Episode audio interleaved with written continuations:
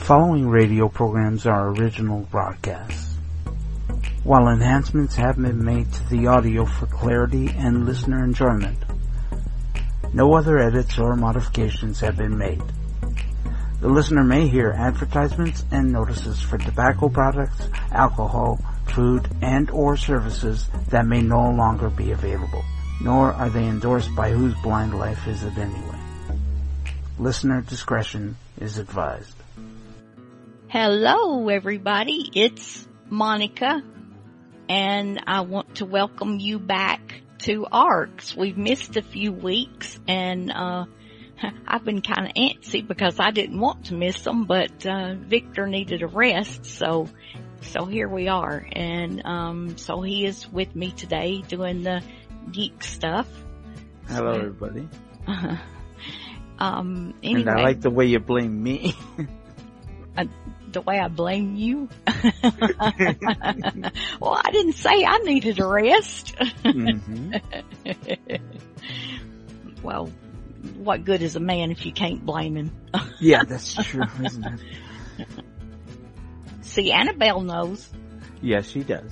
Um, but anyway, welcome everybody, and um, like I said, glad to get back to be back with you, and um, I hope you like what you hear, and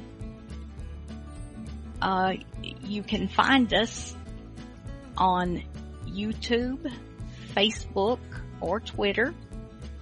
Um, I'll give you all the contact information before I sign off. And now we have an announcement. The fact that while you can listen to our podcast, you can also Awesome. get the afternoon radio theater Sundae podcast, which is separate from the main Who's Bl- Whose Blind Life Is It Anyway podcast. I was getting to that, but thank you. Well, no, I just think, and you should also at the end talk about the dedicated email. Yeah, Mm-hmm. I'm going to.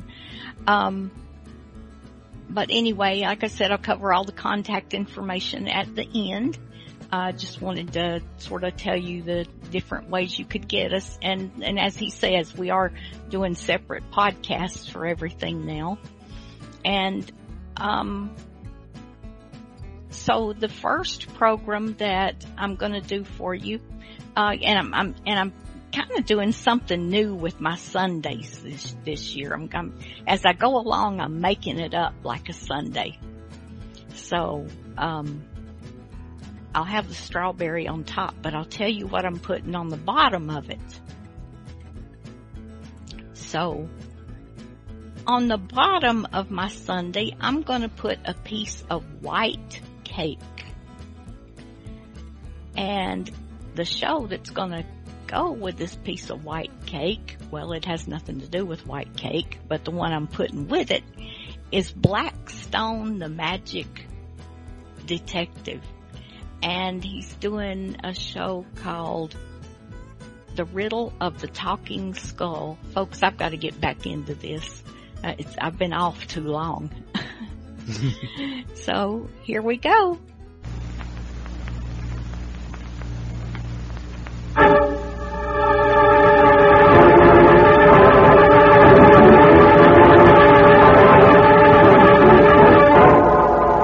Magic Detective, starring the world's greatest magician, Blackstone. He tells you the inside story of The Riddle of the Talking Skull. And right after the story, Blackstone will explain tricks that you yourself can perform. Reveal the guarded secrets of the world's greatest living magician.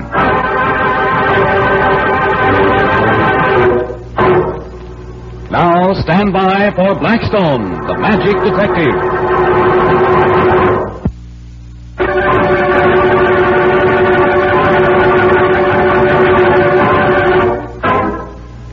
Now to Blackstone's Magic Studio. You know, Blackstone, every time I come to your magic studio, I see something different. You've got so darn many gadgets. Sure, that's all the stuff he uses in his act. That's right. It's taken me years to build up a magic collection like this one. Uh, say, what's that little horror you've got perched on that shelf over there? With that skull, I'm quite fond of that. Well, I'm not. It gives me the creeps just to look at the darn thing. Ooh, it's so. It's so ghoulish. Rhoda hates me to work an act with that skull. She says it reminds her of the time it really talked. You say it talk? That sounds like a story. Yeah, one I'd like to forget. Oh, come on, Rhoda. I want to hear it. What happened, Blackstone? I'll tell you if Rhoda doesn't mind. Oh, well, I'm your stooge, Blackstone. Remember? well, it all started after one of my shows. Rhoda and I were packing up the equipment when all of a sudden there was a knock on the door. Oh, who the devil? Oh, well. Come in. Hello, Blackstone. Nemo. Well, I never expected to have you come backstage at one of my shows. It was a very good act tonight, Blackstone. Why, thanks. I, uh, I have a better escape act than that one, though. Oh, you have, have you? Oh, Miss Brenda, I didn't see you. I do a mean disappearing act myself from time to time. And then, poof, I'm back. you do. Oh, yes, I come, I go. Well, I came to see your employer, Mr. Blackstone, if you don't mind, Miss Brent. Of course not. I can take a hint as well as the next girl. As I was saying, I come and I go. And what's on your mind, Nemo? Well, that escape act of yours. So, what about it? I've got a better one. What makes you think so? I don't think, I know. I've come to make you a proposition, Blackstone. Well, what is it? Well, Mr. Blackstone, you're supposed to be the world's greatest musician. And I thought that if you'd be willing to try to escape from this cabinet of mine. You want to see if I can do it? Is that it? That's it. And frankly, I don't think you can.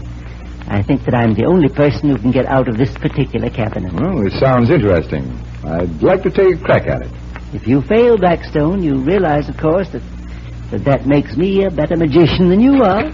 I'm willing to take a chance, Nemo. Uh, take a chance on what? I want to see if Blackstone can escape from the cabinet that I've constructed. Of course he can. He can escape from anything. Ah, my press agent again. Well, shall we be on our way out to your place, Nemo?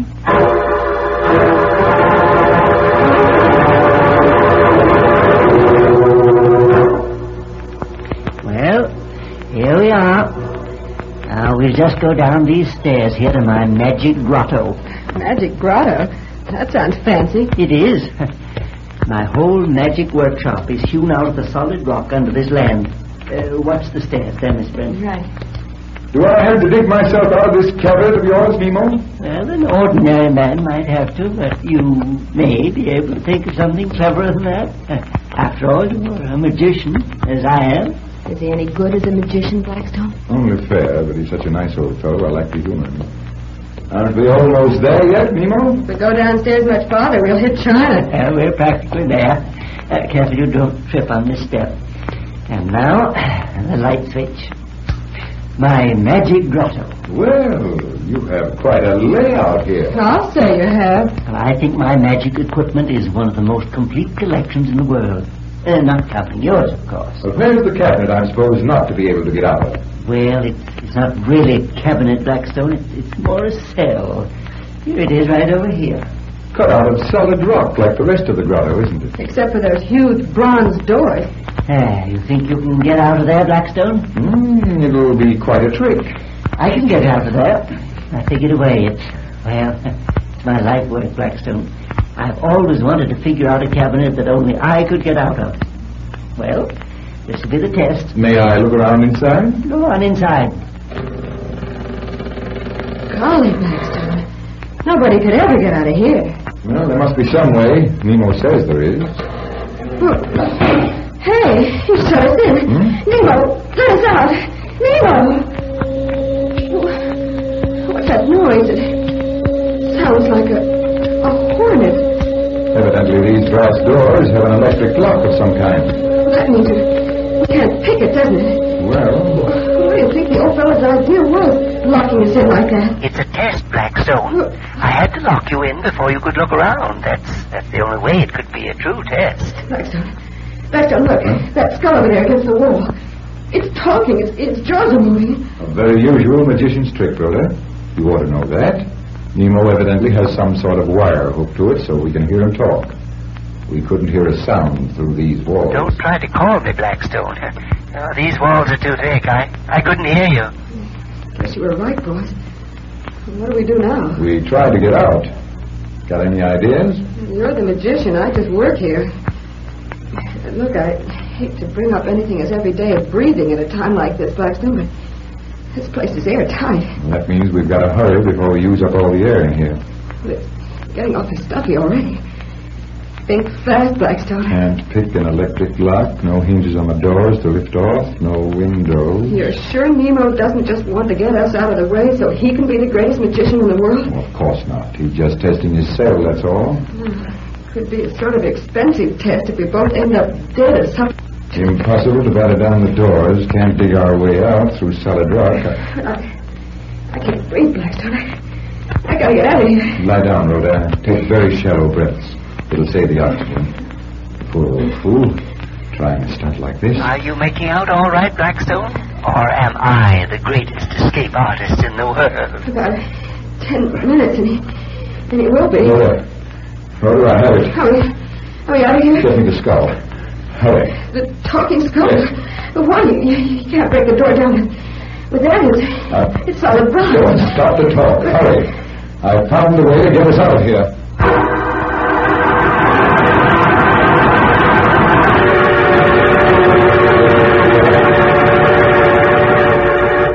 How did you get out, Mr. Blackstone? I, I don't get it. It was very simple once I got the combination. Oh, yes, a mere nothing. A child could do it. Do what? It was the skull, really. I knew from past experience that the jaws of the skull were operated by a very powerful magnet. So I took the magnet out and used it to pick the lock. Pick the lock with a magnet? Using the magnet, he moved the tumblers of the lock through the brass door just the way a burglar would do it with a pick. It was simple, really. It only took me a few seconds once I got started.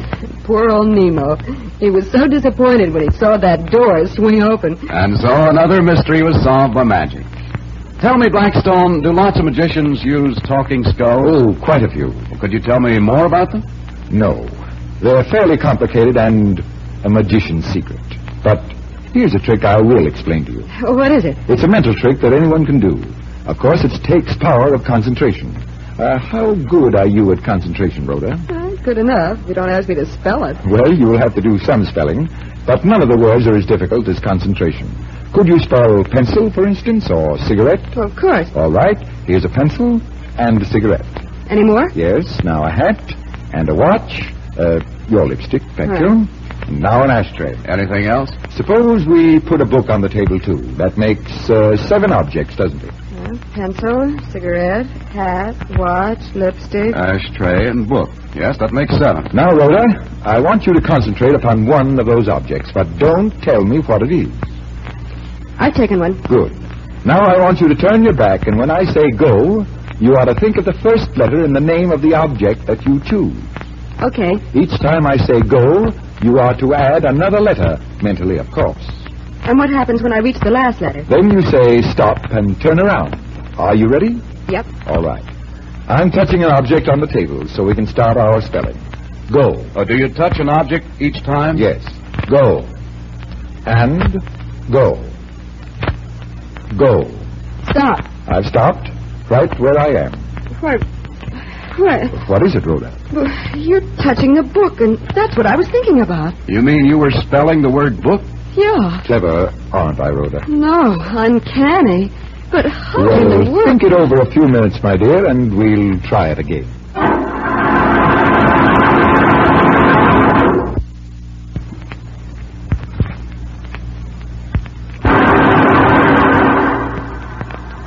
Well, Rhoda, ready for another try? I certainly am. I'll turn my back, and you can start. All right. Go. Go. Go. Stop. Right here, Rhoda. I'm pointing to the hat. Oh. Well, that's what I was thinking of, all right. Tell me, Blackstone, can't you ever miss? Not with this trick, and I'll show you why. You see, I point to any object the first two times I say go. But the third time, I point to the hat. Uh, why the hat? Because it has three letters, Rhoda. So when you were spelling hat, your count ended with mine. Well, well, that's right. So it did. And for the fourth letter, I point to the book. Because there are four letters in the word book. But you hit that one, too. And I can hit all the rest of them. After book comes watch with five letters. Then pencil with six. And ashtray with seven. Then lipstick with eight and cigarette with nine. You can't miss when you choose objects with a different number of letters. Hat, book, watch. Yeah, but suppose nobody has a watch. Then use a clock or a knife instead. Anything with five letters. And for eight letters, you could, well, you could use a magazine instead of a lipstick. That's right. For that matter, you can leave an object out and just touch anything on that number because it won't count. But there's one thing you must be careful about. Never to have two objects with the same number of letters. That's right. Make sure they're all different and keep count of the letters in each word. You will always end on that chosen object. I hope, ladies and gentlemen, you enjoyed that trick. And now, until next time, this is Blackstone saying good magic and goodbye.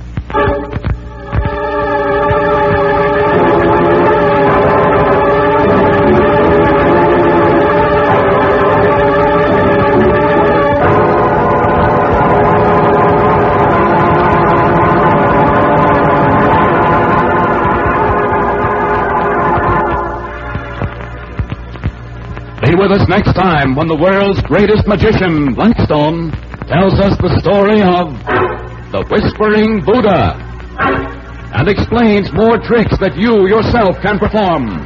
Listen in again to Blackstone, the world's greatest living magician.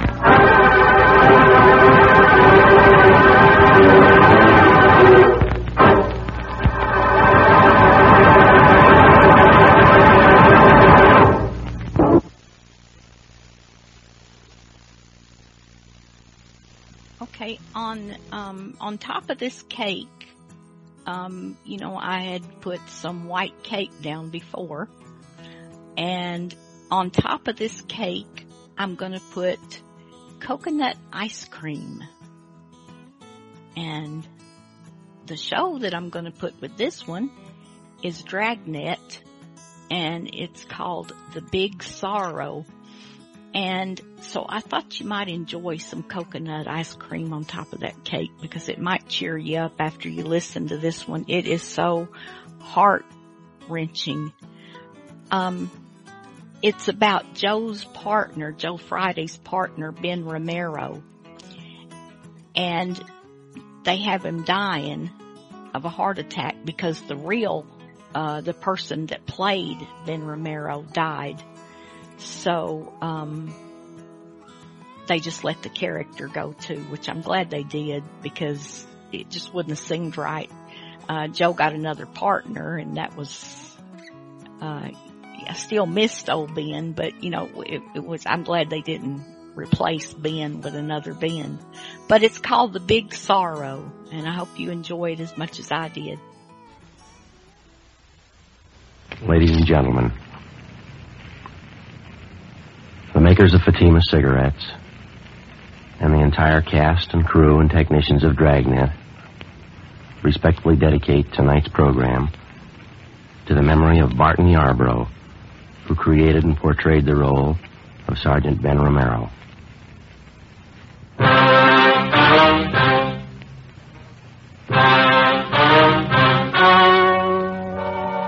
The story you are about to hear is true. The names have been changed to protect the innocent. Fatima Cigarettes. Best of all, king size cigarettes brings you Dragnet.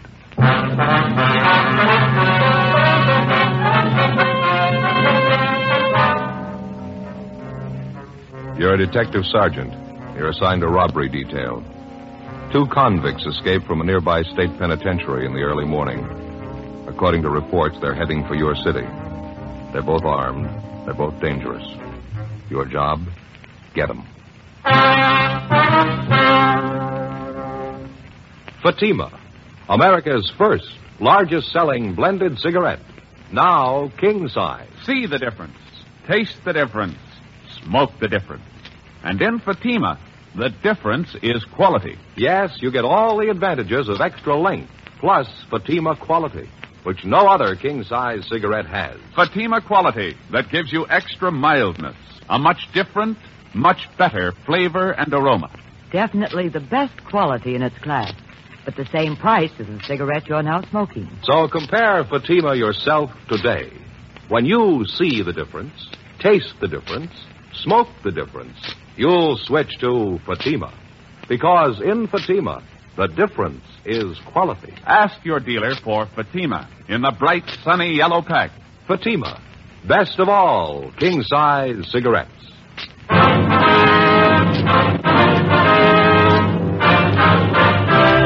Dragnet, the documented drama of an actual crime.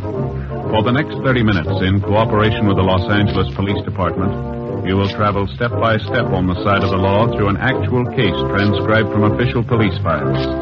From beginning to end, from crime to punishment, Dragnet is the story of your police force in action.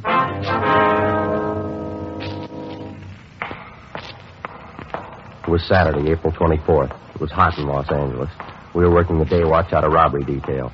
My partner's Ben Romero. The boss is Captain Didion. My name's Friday. It was five minutes past 8 a.m. when I got to room 27A. Robbery detail. Morning, Joe. Hi, Crowley. How's it working out? Any more word on the escaped prisoner? Nothing this morning, no.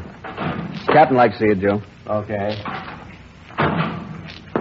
Ben check in yet? No. Uh, getting a little late. Guess he was held up, huh? Captain wants to see you right away. Some bad news, Joe. Oh, what's the matter? Maybe it'd be better if he told you.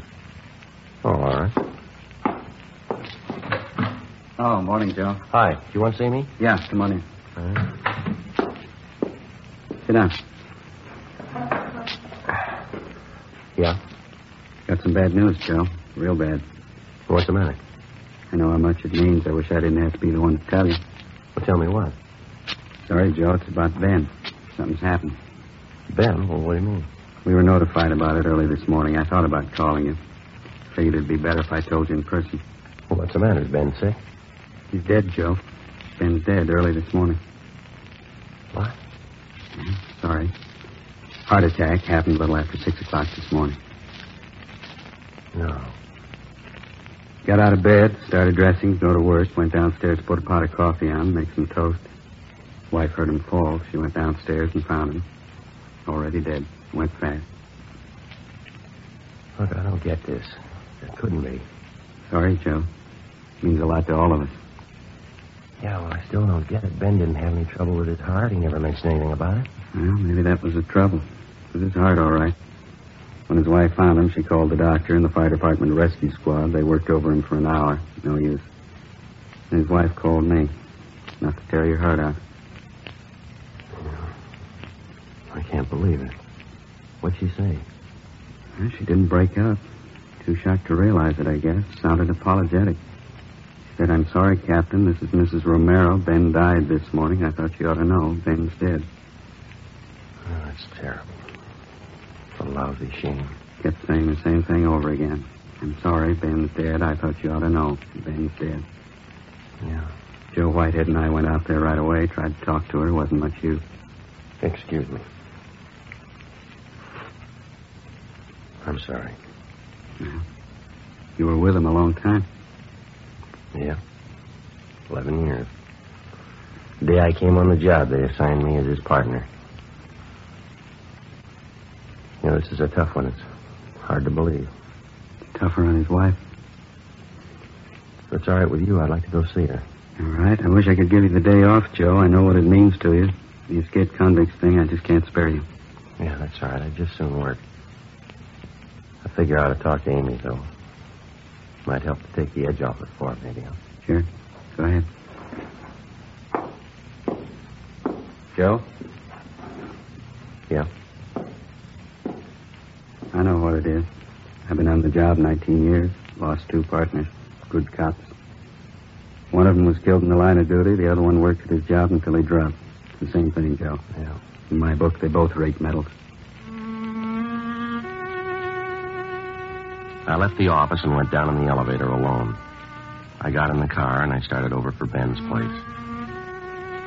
I thought about what I was going to say to his wife. I thought about his little boy. I thought about Ben. Eleven years I'd been working as a cop. And all of a sudden it wasn't the same anymore. I thought about the first day I met Ben. I was a rookie. I remembered what he taught me about being a cop. I thought about how much I owed him. I thought about the thousands of cops just like him all over the country. The ones that came before us, the ones that'll take our place. I thought about their lives and their homes and their families, what they meant, what their jobs meant. I thought about Ben. Eleven years. Stakeouts, the early morning watch, interrogations, office duty. You could cover it in volumes or you could write it on the back of an envelope. He was a good cop and he was a good friend. There wasn't much else to say. It was a big loss. I stayed at Ben's house for about an hour talking to his wife. Joe Whitehead from the medical detail was there. All things considered, she seemed to be taking it fairly well. I told her I'd drop around later in the day, and then I checked back in at the office for work. Temporarily, Sergeant Ed Jacobs was assigned to work with me. The big problem at the moment was a pair of escaped convicts. Jacobs and I drove out to run down on a possible lead. 11.05 a.m. We got to the address listed, the Cathedral of St. Augustine. We checked in at the rectory, and then we went around to the church.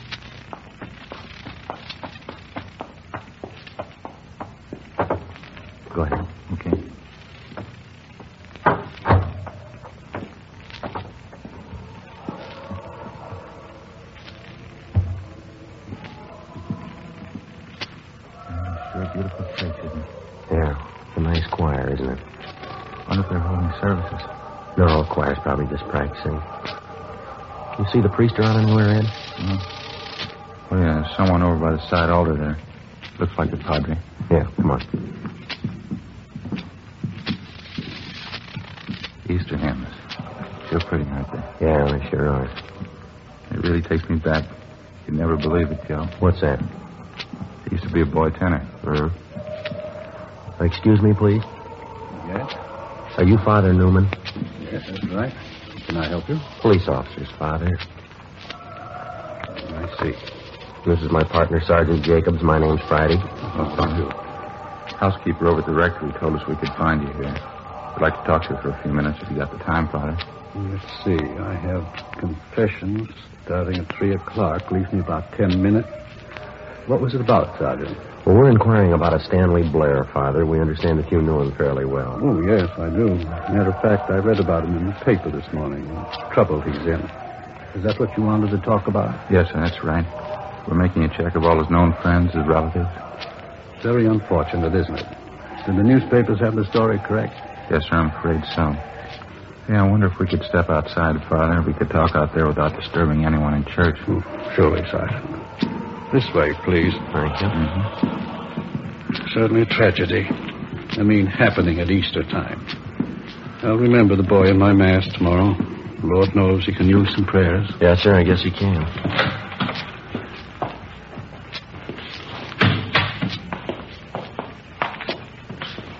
Here we are. Bench there, if you care to sit down. No, sir, that's all right. The newspapers weren't too specific. How did he manage to escape the way he did? I always thought state penitentiaries were well guarded. Well, apparently Blair was one of the trusted prisoners. It's a minimum security prison to begin with, Father. I see. I suppose Blair and the man he escaped with thought about it a good deal. According to the paper, it was well planned. When did they get away? Last night? Oh, it was this morning. Prison officials figure about 2 a.m. They slugged a guard and went over the wall. Somehow the two of them got hold of a gun, held up a motorist on the highway and stole his car. That's the last report we had. Terrible. Do the police consider them dangerous? Well, they're armed, Father. Both of them were doing time for robbery. They've both used guns before. How about possible contacts he might have out of town, Father? Can you help us there at all? I'm afraid not, Sergeant.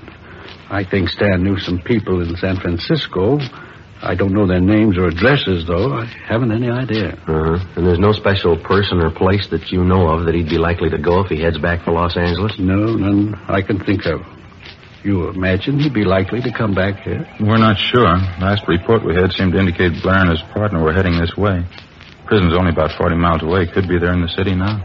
I, I don't understand. I mean, with all the police looking for them, uh, why would they come back here? They probably figure they can find cover a lot easier than they could in some of the small towns. Uh, Sergeant. Yeah, Father. Uh, do you think they'll have trouble taking Stan? I mean, can they take him alive? Well, we'll try our best to make it that way. It's like I told you, Father. He's got a gun. If he's cornered, there's a good chance he might try to shoot his way out. It gets discouraging sometimes. I try to help them. I pray for them. Young thieves. I only hope they're all as lucky as, as he was. How's that, sir? The grotto back there in the garden. Figure of a man in it. Oh, yeah. The statue of Dismas. One of the luckiest men who ever lived. I like to tell fellas like Stan about him. I don't think I understand, Father. You know the story of the crucifixion, the two men who were crucified with Christ. They were both thieves. Mm-hmm. A few minutes before he died, one of the thieves turned to Christ on the cross, confessed his crimes, asked our Lord to remember him. Christ told him, This day you'll be with me in paradise. The man's name was Dismas. We like to call him the good thief. Oh, yeah. Uh-huh. I told Stan about it right here in this courtyard. He should have remembered it. Yeah, I guess so. I told him you never give up hope. You can make the grade in the last five minutes of your life. Stan ought to know better. You ought to remember. Sir? The good thief. He made it with a prayer, not with a gun in his hand.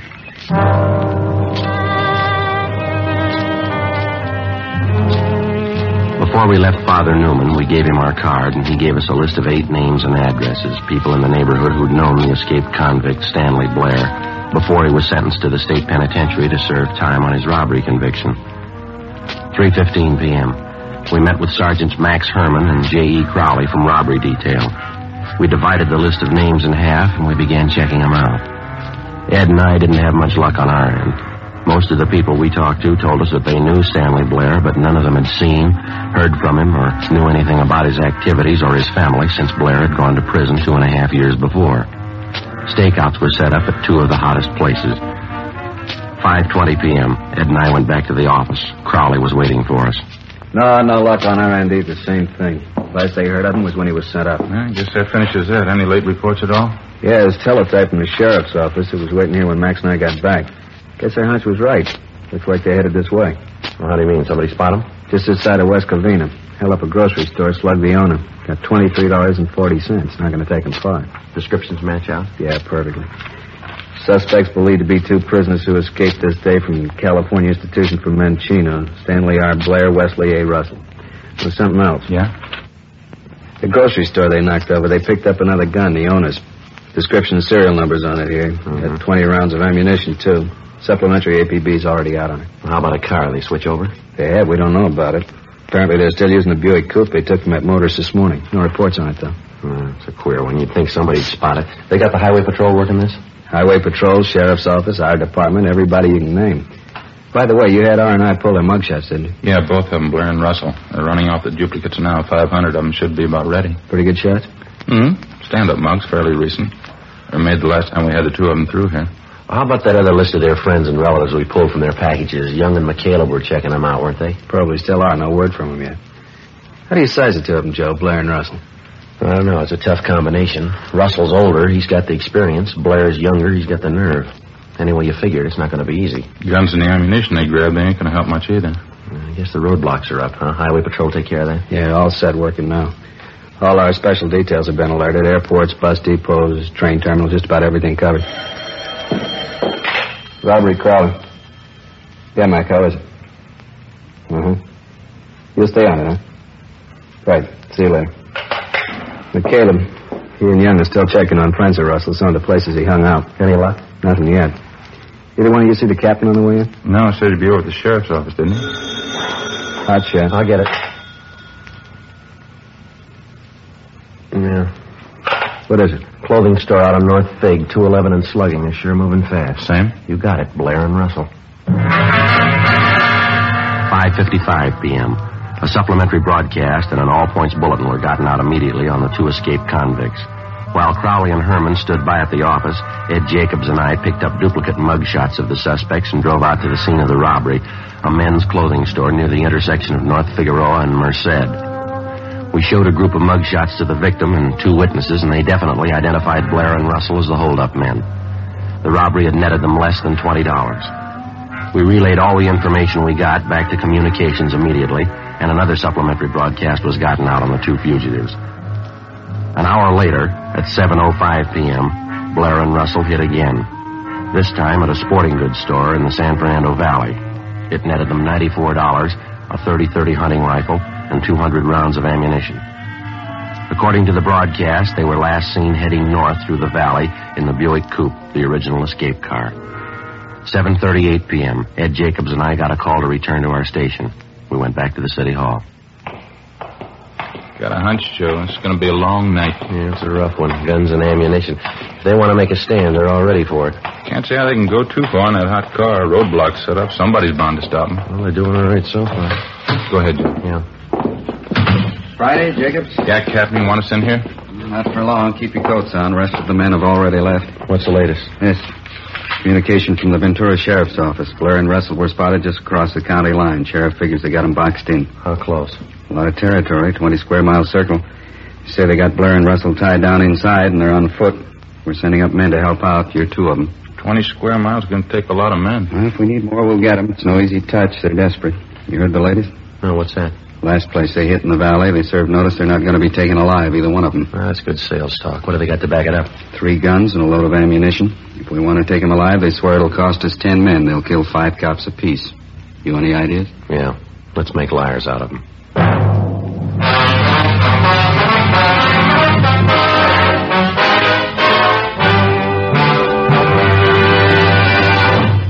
are listening to Dragnet, authentic stories of your police force in action. Fatima, America's first, largest selling blended cigarette. Now king size. See the difference. Taste the difference. Smoke the difference. And in Fatima, the difference is quality. Yes, you get all the advantages of extra length, plus Fatima quality, which no other king size cigarette has. You see, Fatima contains the finest domestic and Turkish tobaccos, superbly blended. And Fatima is extra mild, with a much different, much better flavor and aroma. Fatima, definitely the best quality in its class, but the same price as the cigarette you're now smoking. No wonder more smokers now insist on king size Fatima than ever before. Friends, try Fatima. Buy several packs. Compare them over the last weekend of the old year. We're convinced you'll start the new year with Fatima. Yes, when you see the difference, taste the difference, smoke the difference, you'll switch to Fatima. Because in Fatima, the difference is quality. Buy Fatima. Best of all, king size cigarettes.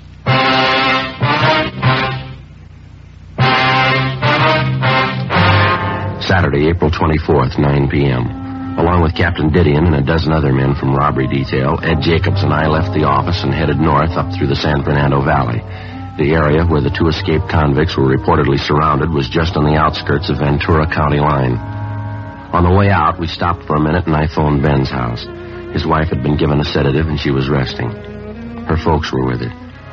10:15 p.m. We arrived at the meeting point on the edge of the blockaded area from which the search was being directed. Communication facilities had been set up along with a field kitchen to feed the men taking part in the hunt. There were over 500 of them. From our office, the LA Sheriff's Department, the State Highway Patrol, the Ventura Sheriff's Department, and a couple of dozen private citizens who lived in the area. Together with Max Herman and Crowley, Ed Jacobs and I took up our position in the line of men that stretched north and east, then north again, circling the entire area. Twenty square miles of it. The line drew slowly inward. 12 midnight.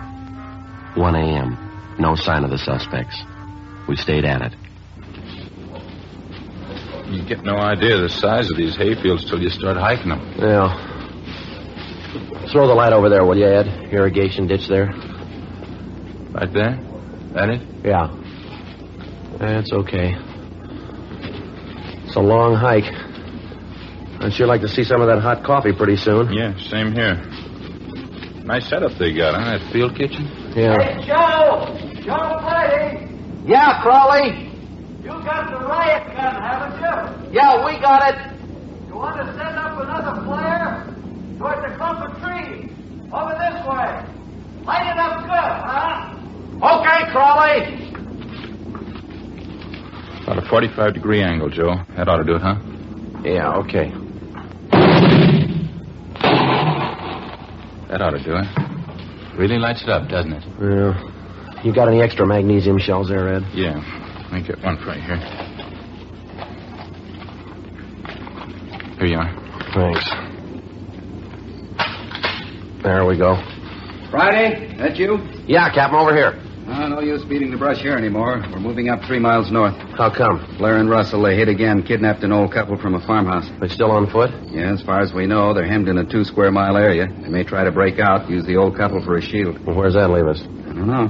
You think they'd harm the old couple? They kidnapped them. They're desperate. You figure it. 1:45 a.m. All of the men in the search party were shifted north to the area where the two escaped convicts and their kidnapped victims were last seen. Two officers were sent to each farmhouse in the immediate neighborhood to make sure that the suspects and their victims were not hid out or that they were being held as hostages. The officers were ordered to remain at the homes in the event that Blair and Russell might try to find cover. The searching party moved in slowly over the affected area. We knew for certain the suspects were still somewhere inside. 2.15 a.m. Still no sign of them. The lines drew in closer. 2.30 a.m. Can't be much longer, that's sure. Yeah, well, I can't understand it. We should have jumped them by now. It's only a few hundred feet to go. There's the other line closing in toward us. Wonder if they could have slipped through. Beats me, Ed. Who's that coming? Can you see? Yeah, looks like Crowley. Yeah, uh-huh. That's him. Joe? Ed? Yeah. Hi. Over here. You got any word? They found the old couple tied up in an irrigation ditch half a mile south of here. They all right? Yeah, they're okay. Old lady's forehead, bad head wound. She was slugged. She and her husband have been taken to the hospital. How about Blair and Russell? No word. Just heard the captain ask for the car with a loudspeaker. He's over there now with Sheriff Durley. Well, they couldn't have gotten through the lines. They got to be around here somewhere. Doesn't figure we combed every foot of this neighborhood. Attention, all officers. Attention, all officers. This is Captain Didion. Return to your posts immediately. The search has been canceled. The search has been canceled. How about that? I don't know. Come on, let's find out. There he is, just getting out of the car. Captain? Yeah. What's the matter? Are we giving it up? No, maybe we've been going at it backwards. We've been trying all night to jump them. Got a new idea. Yeah? Maybe we can make them jump us. 2.48 a.m. Captain Didion and Sheriff Durley ordered the men to return to the sheriff's office. With the exception of two deputy sheriffs, Captain Didion, Sheriff Durley, and Ed Jacobs and myself, the rest of the searching party vacated the area. The plan was to give the general impression that the search had been called off in the hope that it might bring the suspects out in the open. Because of the darkness and the early morning fog settling over the terrain, we knew that the odds were all against us.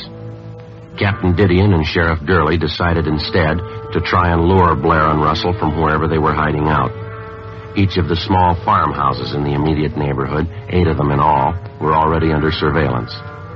Each of the occupants were requested to park their cars in a conspicuous place outside their homes with the distributor heads removed. They were asked to turn all the lights off in their houses. In the event they heard anyone trying to start their cars, they were to remain indoors. Ed Jacobs and I were assigned to cover two of the houses. The other men covered the rest of them. The two houses that Ed and I were assigned to cover were separated by about 500 yards. We staked out in between the two of them. We waited. 4 a.m., 4.30. Sure cold, huh? Yeah. Fog goes right through you. Gonna be getting light pretty soon. And Joe, I just remembered. Yeah, what's that? Easter morning. Wonder how long this is gonna go. I promised to hide Easter eggs for the kids today. Yeah, if it's going to break, it has to break soon. Be daylight in a half hour or so, and they won't have a chance then. Wait a minute. Farmhouse down on the left? Yeah, sounds like it. Come on. Can you see the car? Wait a minute. Yeah. You cover the passenger side. I'll come up on the driver's side. And watch it. Joe, hustle. They're getting out of the car. All right. Hold it up. Police officers. Watch it, Joe. Blair. Russell. You haven't got a chance. Throw down the guns. All right, Ed. Let's give it back. All right, don't shoot, don't shoot. Throw out the guns. Come toward us with your hands open. Don't shoot, West. Do what they say. Come on out. Don't shoot, West. All right, come on. Keep coming. That's far enough. All right, cover him, Ed. I'll shake him down. Yeah. Look, break him. Look out, Joe! All right.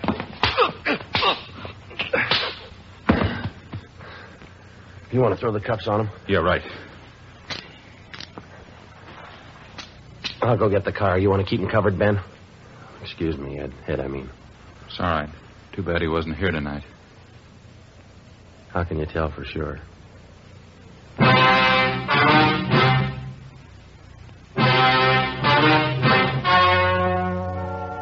The story you have just heard was true. The names were changed to protect the innocent. On July 16th, trial was held in Superior Court, Department 88, City and County of Los Angeles, State of California. In a moment, the results of that trial. And now, here is our star, Jack Webb. Thank you, George Fenneman. Friends, we all hope that you enjoyed listening to Dragnet in 1951. We all like to think that you'll be with us during the new year. On our part, we hope to do two things to bring you the kind of entertainment you want and to introduce you to Fatima. Fatima, America's first largest selling blended cigarette, now king size. And believe me, it's the best of all king size cigarettes. So next time, buy a pack of Fatimas. Compare them yourself. When you see the difference, taste the difference, and then smoke that difference, I'm convinced that you'll switch to Fatima. Because in Fatima, the difference is quality.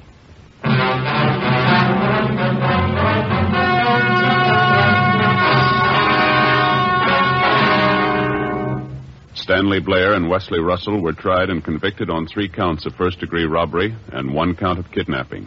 They received sentences as prescribed by law. First degree robbery is punishable by imprisonment from five years to life. Kidnapping is punishable by imprisonment for not less than one nor more than 20 years. One count of escape is still pending.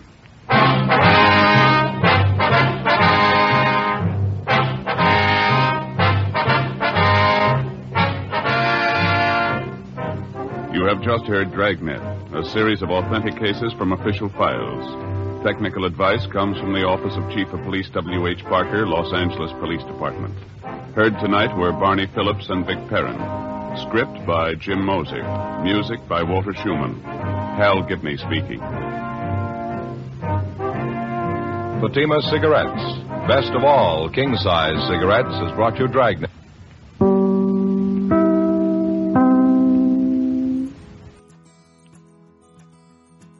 For my Sundae, I'm going to throw some pineapple on top of that coconut ice cream. And uh, what does that have to do with FBI and peace and war? It has nothing to do with it, but it helps the Sundae. And um, I love all kinds of junk on my Sundaes. So FBI and peace and war. About four or five weeks ago, when I put this up, I knew what it was about, but now I can't remember. It's called Crack Up. And, but I love FBI and peace and war.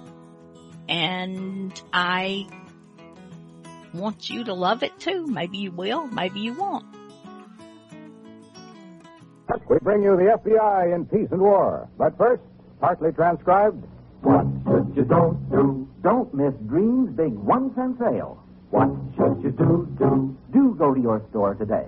You'll get a regular 25 cent size bottle of new Drene shampoo for just one cent when you buy another 25 cent size bottle at regular price.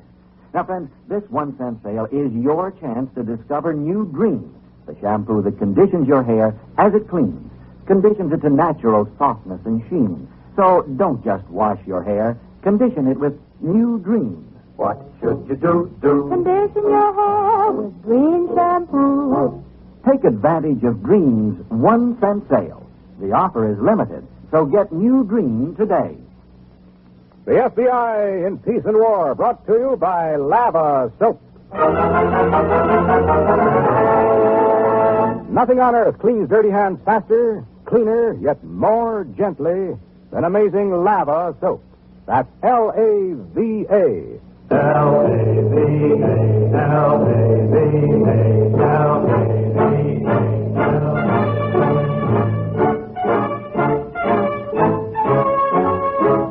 Now another great story based on Frederick L. Collins' copyrighted book, The FBI in Peace and War. Drama, thrills, action. Tonight's story, The Crack Up.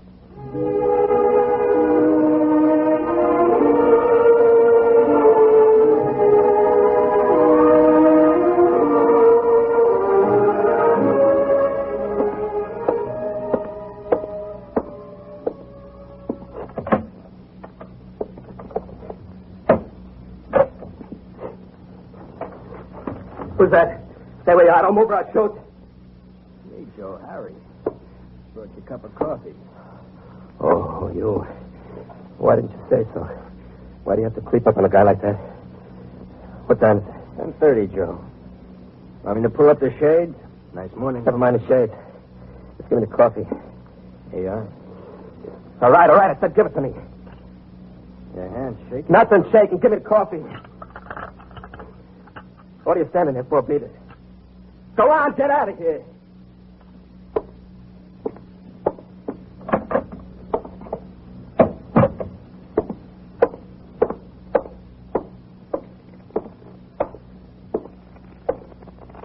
What's the matter with him?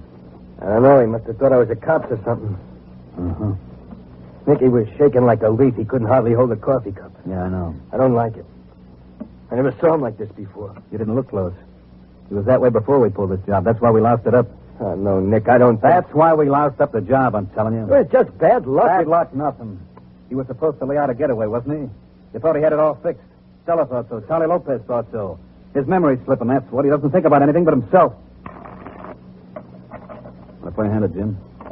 No, thanks. I think I'll... You had that radio on two minutes ago. Let it alone. Well, I thought maybe... Will you start jumping?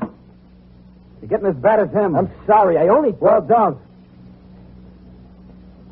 Charlie and Stella will get here all right.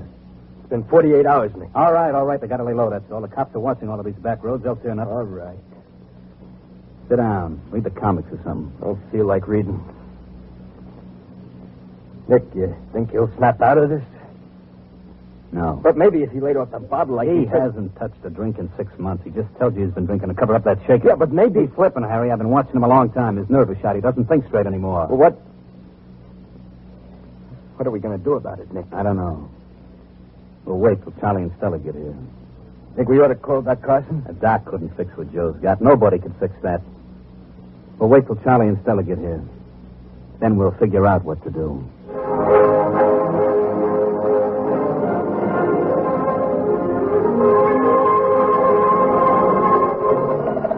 All state patrols immediate.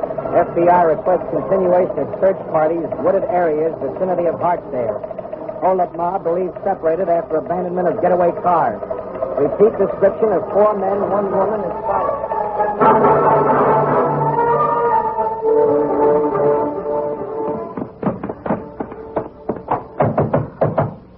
Yeah, who is it? Open up, Harry. It's me and Stella. Harry, it's me, Charlie Lopez, up in Creek.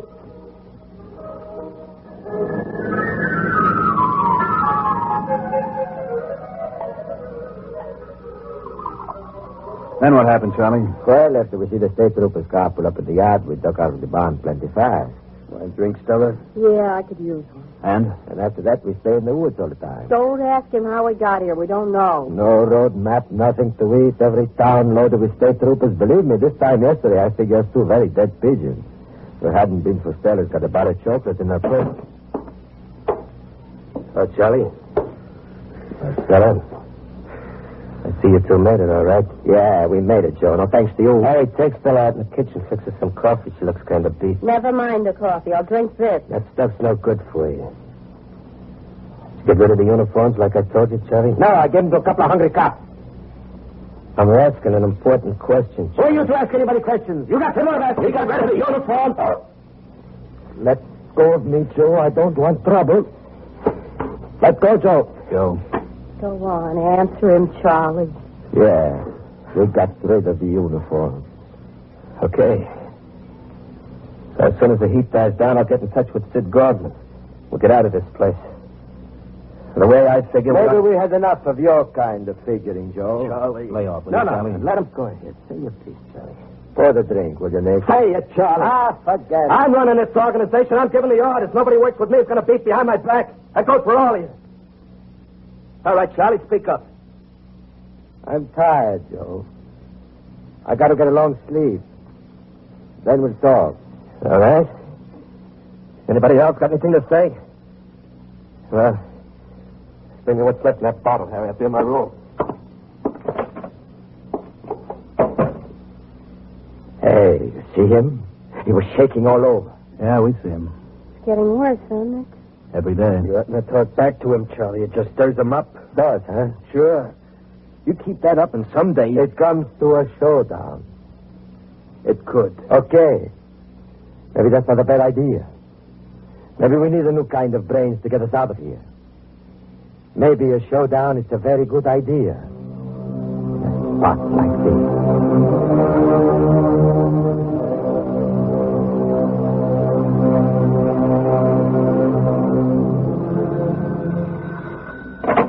Good case, State Police. Chief Palmer speaking. Chief, uh, Stevens and Kovac reporting in. We're calling from the Hartsdale drugstore. A couple of kids down here just found three bank guards' uniforms under a culvert on the Lime Hill Passway. Okay, Stevens, you and Kovac, come on in. Three uniforms, huh? Yeah. Now, come on right away. And good work, Stevens. This looks real hot.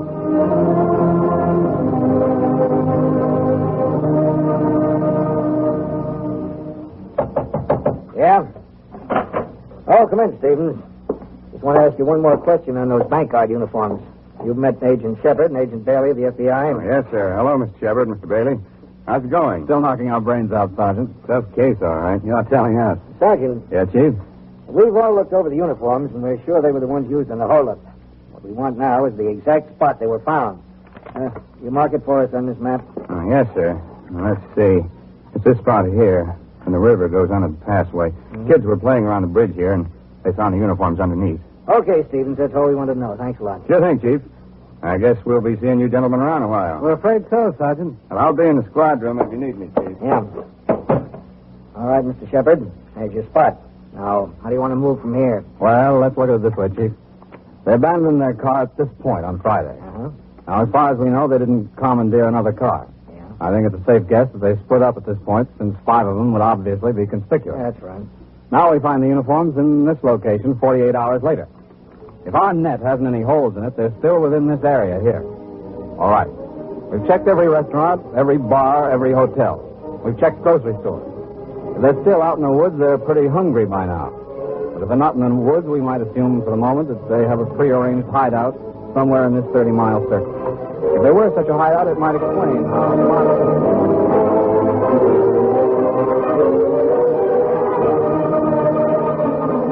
Uh, uh, here's the way I, I work it out on uh, on this map. This map. Uh, Sid, Sid Gorman comes up here with the funeral coach. Cops, cops never look inside a funeral coach. Charlie, where you going? You better take five, Joe. You're not making much sense. Sit down, Charlie. Coming, Nick? Yeah. Relax a couple of minutes, Joe. You're knocking yourself out.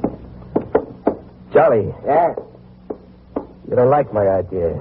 Joe, that funeral coach routine was hot stuff back in 1929. Cops are smarter now. You got to do better than that, Joe. Much better. Come on. Go ahead, Joe. I'm listening. At last, that two-bit blowhard, I kicked him out of the gut and taught him every trick he Forget knows. it, Joe. Here. I'll finish the map. Crummy little punk. As soon as we get to Kansas City, I'm going to have him straightened out for good. I got connections in Kansas City. Joe, City. we're not going to Kansas City. Huh? Kansas City was five years ago, remember? Who said anything about Kansas City? What I meant was... Oh, What's the matter, Joe? Uh, uh, not, not, not, nothing at all. I, I, I got a, a kind of the rods in my head. A couple of aspirins. I'll be all right. Oh, here, let me see No, no, no. Don't, don't go for a minute, Sal. My head's going round. Give me your hand, Sal, quick. Joe, let it Just let give me your a hand, will you? I'll be all right. Sal, Okay, Joe, okay. just a minute. Just a minute. I'll be all right. Look, I'll, I'll No, no, no, no, no. It's clear now. Uh, just a second. Just a second. It'll go. Just a second. Sal. Well, from the route, that's all. The doc, doc said, he says that nothing happens to lots of guys in my age. Yeah, I'm, I'm, I'm all right. Sure you are, Joe. But maybe I better just get this. Still working on the map, Joe? Maybe I... Beat uh, it. I am talking with Stella. Go on, beat it. Huh? Get out and talk with Stella. Yeah. yeah, sure, Joe. You call me when you're ready, huh? Yeah, yeah, yeah, I'll call you. Stella, Yeah. Stella, I, w- I wouldn't want the rest of them know about about this neuralgia. Mm. See, they, they need me, Stella. I, I wouldn't want them to get new wrong ideas, you know what I mean? Stella? Yes, Joe. Yes, I know. Yeah, they, they depend on me, Stella. If they You thought... don't have to explain it, Joe. I know exactly what you mean.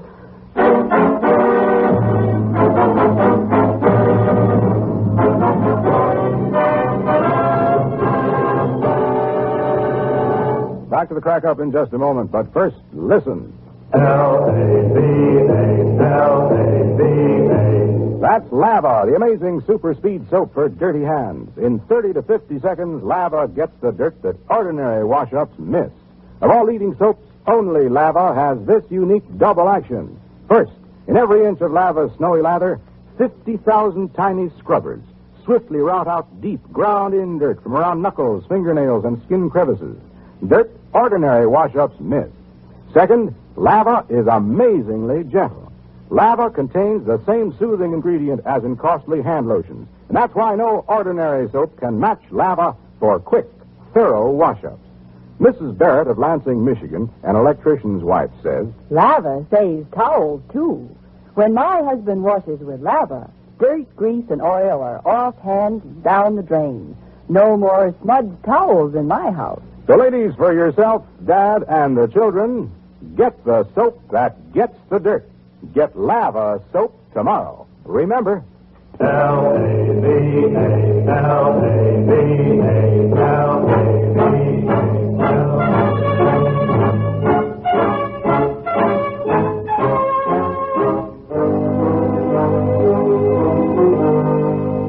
And now back to the FBI in Peace and War, and tonight's story, The Crack Up.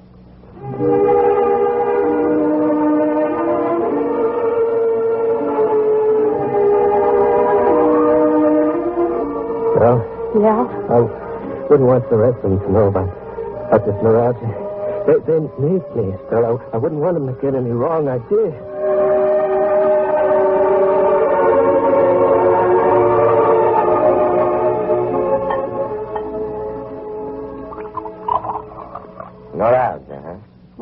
What the man says he's got. I'll tell you what he's got. You want another drink, Nick? Yeah, a short one. A yellow streak, that's what, right up the middle of his back. Soda? You're crazy, Charlie. Just because the guy's a little sick, you... Sick? Was he sick on the Richfield job? How about that time in L.A.? He was sick then, too? Listen. He's through, Harry. Why kid yourself? You said baby would come to a showdown. I say this is the time. No. What? I mean... Well, you know what Joe's like. A thing like this, it could kill him. What's the matter with you, Harry? You going soft in the head? What'll it be? Him or the lot of us getting out of here with whole skins? I know, but... What? You heard his plan. If we ever tried to leave this place in a funeral coach, we'd be needing one ourselves. Now, I say we settle this thing once and for all. Well, maybe Nick and Stella feel a little different about that. So maybe you better ask them and find out. Go on. Ask. Nick? Sally's right, Harry. You can't argue it. Of course you can't. Stella, what about you? Joe picked you up out of the I'm gutter with and... Charlie. Joe's through like he said. He's been through for a long time. Kid only didn't know it. He's cracking up. We can't take a chance with him anymore. What's the matter now? Nothing. Harry! It's nothing, I tell you. Leave him alone, Charlie. Everyone says Joe's through, he's through. Just show us how we're going to get out of here, Charlie. Okay. Put up a chair, all of you. I'll show you how.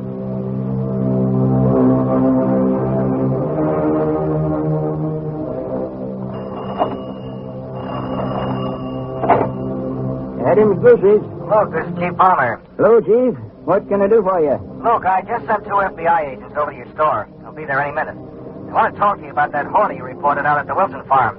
Give 'em any help you can, will you? FBI, huh? Be glad to, Chief. Yes, sir. Be real glad.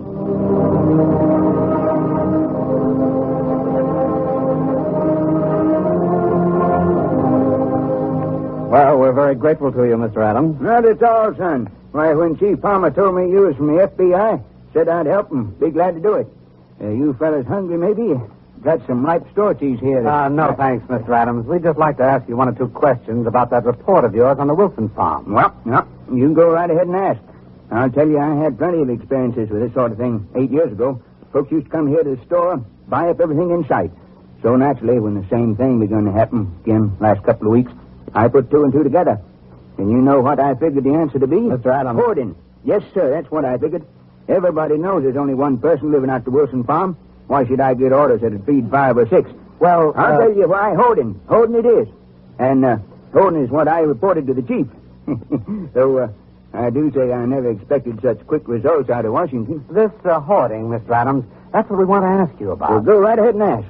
I tell you, if it's left up to me... Mr. Adams, Huh? we don't believe that it's hoarding, Mr. Adams. Uh, you don't? Uh, son, uh, how long you been with the FBI? Twelve years. Twelve years. One person out the farm, enough orders to feed five or six scarce items. Butter, sugar, coffee. Well, that hoarding or ain't it? We don't believe so. Oh, by golly, I'm glad we got law and order of our own around here. Uh, Mr. Adams, Uh-huh. we believe it's the Joe Norton gang. The, the Norton gang. The boys that held up the First National Bank. Oh, them. you fellas sure like to take a shot in the dark, don't you? Sometimes. How do we get out there, Mr. Adams? The Wilson place? Uh-huh. Be glad to tell you. But uh, all you're going to find there is one little hoarder. Maybe, but we'll go anyhow. As you say, we fellows like to take a shot in the dark.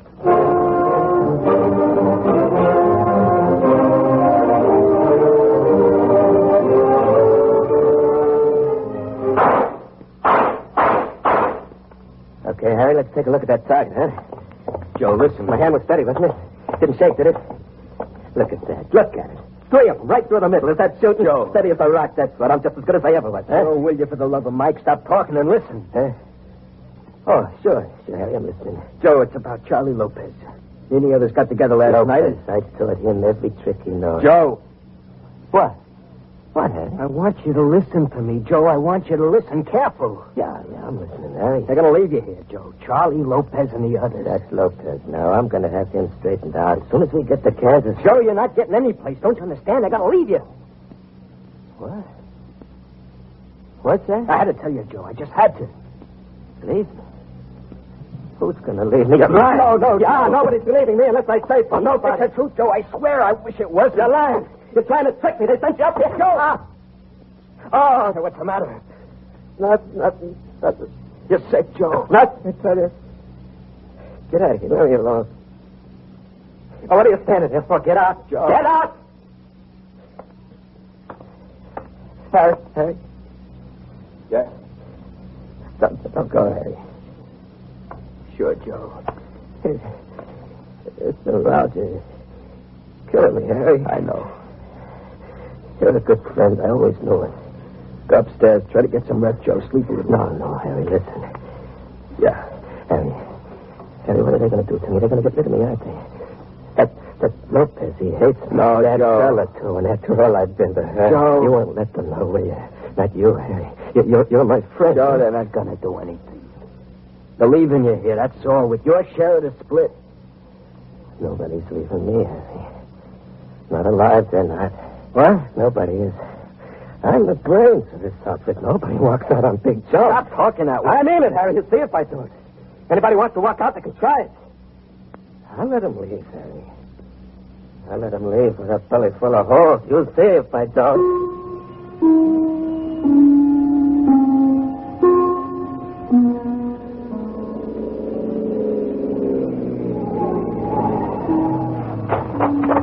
Hello, Chef. Oh, Frank.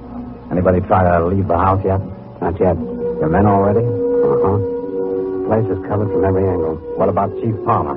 Picked him up on the radio phone. He should be here any minute. Good. We'll wait. Anybody get you? I don't know yet, Frank. We could answer that a lot better if we only knew what was going on inside that house. Okay, I'll, I'll say it the last time so everybody gets it straight. As soon as it's dark, Nick gets out of the car and drives over to Nate Weaver's. At Nate, he arranges for the false bottom truck. Nate can drive it himself. It's clean. As soon as the truck's back here, we pile in the bottom, and all Nate has to do is to cross the state line. Everybody got that straight? Yeah, I got it Yeah. Harry, you got it? Yeah, Charlie, I got it. Okay. As soon as it starts, we get started. Sarah, go on up, bring Joe down here. We all want to say goodbye.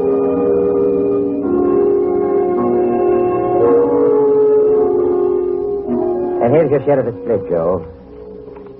Spell it careful. It should last you. Anything I left out? Nothing, Charlie, except maybe so long. Yeah. Bye, Joe. Uh, anything else? Okay. Delegate tell him already. You stay here, sir. Stay here. Charlie, you know what you can do with this split? Keep away from me, Joe. I'll tell you, Charlie. Here's what you can do. Joe. I'm running this organization. I'm giving the orders to get that me, Joe Norton. Take your hands off me, Joe. I told you I don't want trouble. Nobody walks out on me. That goes for all of you. Take your hands off me. Joe, I'm warning you.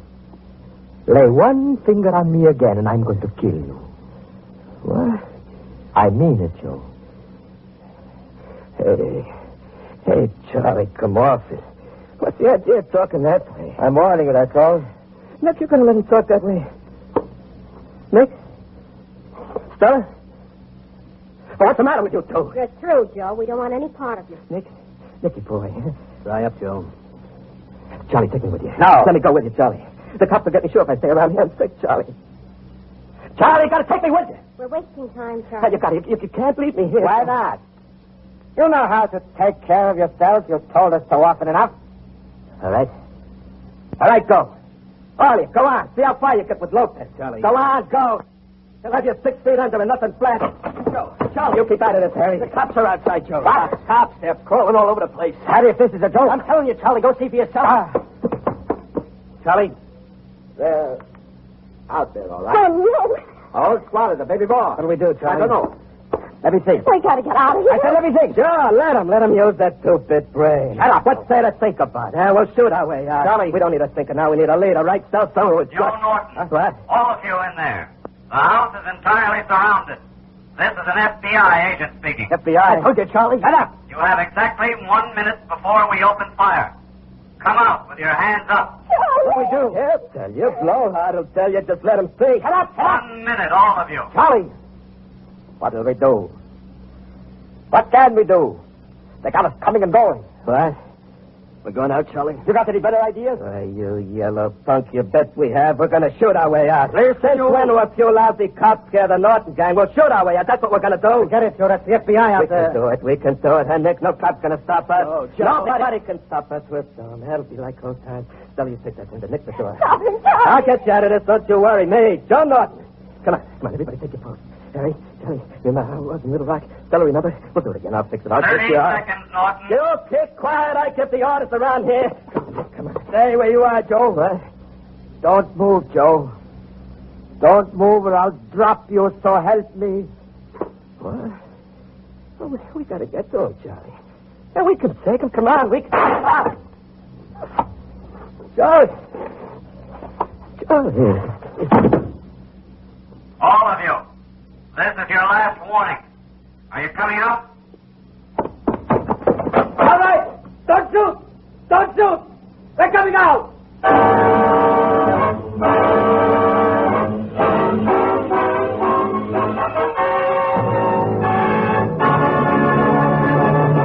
The surrender of the Joe Norton gang put an end to one of the most daring holdup mobs in the FBI files. On recovery from the gunshot wound inflicted by Charlie Lopez, Norton was placed in a mental hospital suffering a complete breakdown. Lopez and the other members of the gang stood trial and were sentenced to long terms in prison. With the individual disposition of their cases, the books were closed on a getaway that failed because of the crack up.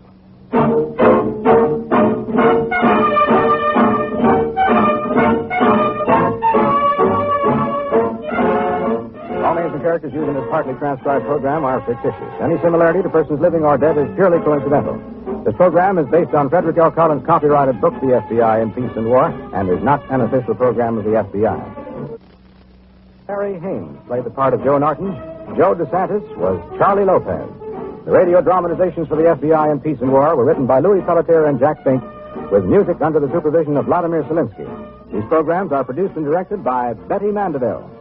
And now this is Len Sterling saying goodnight for Lava Soap. That's L-A-V-A. white,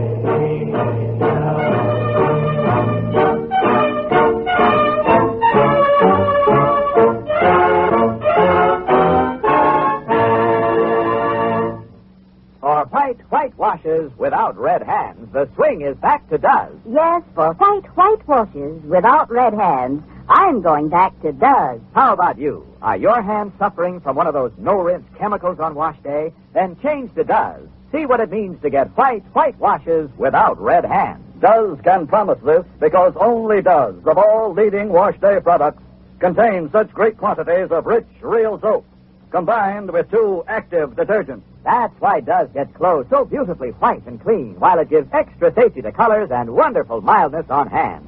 Duz does everything. For white, white washes without red hands, change to Duz.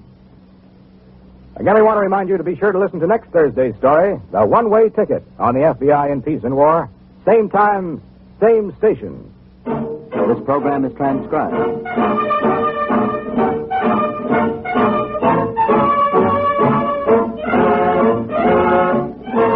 This is CBS, the Columbia Broadcasting System. KNX, Los Angeles. Now for my Sunday, I'm going to throw on top of that pineapple some Neapolitan ice cream. And for those of you who might not know what Neapolitan is, uh, it is, um, where they mix chocolate, strawberry, and vanilla together in one carton. And so we're going to stick that on there. And then we're going to do Ellery Queen. And this Sunday is getting so much better that all these people, they may come back to life and join us and have some Sunday. But the name of it is called The Singing Rat, and I loved this one.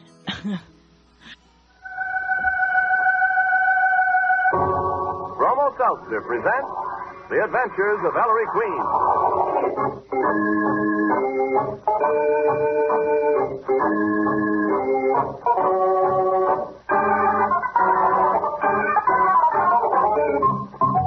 The makers of Bromo Seltzer bring you another thrilling adventure with Ellery Queen, the celebrated gentleman detective in person. Ellery Queen again gives you a chance to match wits with him as he relates a new story of a crime he alone unraveled. And then, at the point where he was able to solve the mystery, he stops the play, gives you a chance to guess the criminal's name. In the studio tonight, we have as our guests Miss Ann Corio, glamorous screen and stage star, and Mr. Alfred D. McKelvey, prominent Eastern manufacturer. Miss Corio and Mr. McKelvey have accepted Ellery Queen's challenge to solve the mystery before the solution is revealed. And now, Ellery Queen, master detective and your host for the next half hour. Thank you, Ernest Chappell, and good evening, ladies and gentlemen. Tonight's story concerns the adventures Nicky and I had when a stool pigeon gave us incriminating evidence against Musso the Moose. I call it The Adventure of the Singing Rat.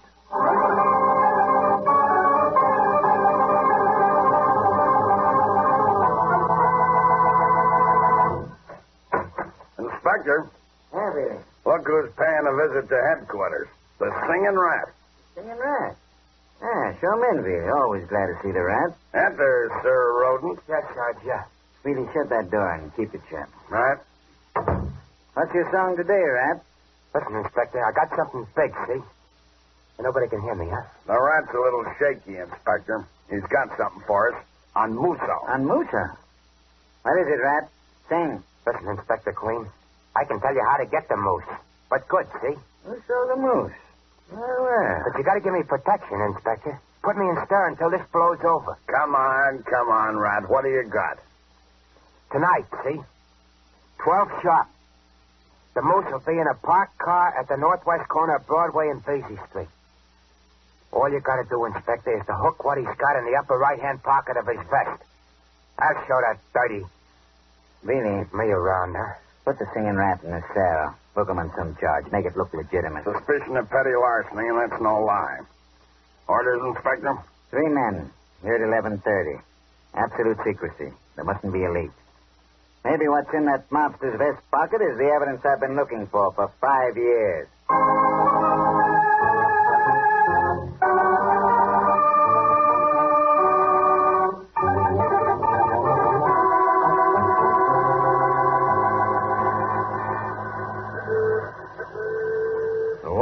Show up, Moose? I don't like sitting in this parked car. you be like a me, Cockeye. Big businessman. Soft, nice, easy, relaxed. Yeah, Moose, yeah. But why do we gotta meet his nibs on street corners? We're wide open. Cockeye, you don't understand. That's why you're a punk and I'm a moose of the moose. He's important man.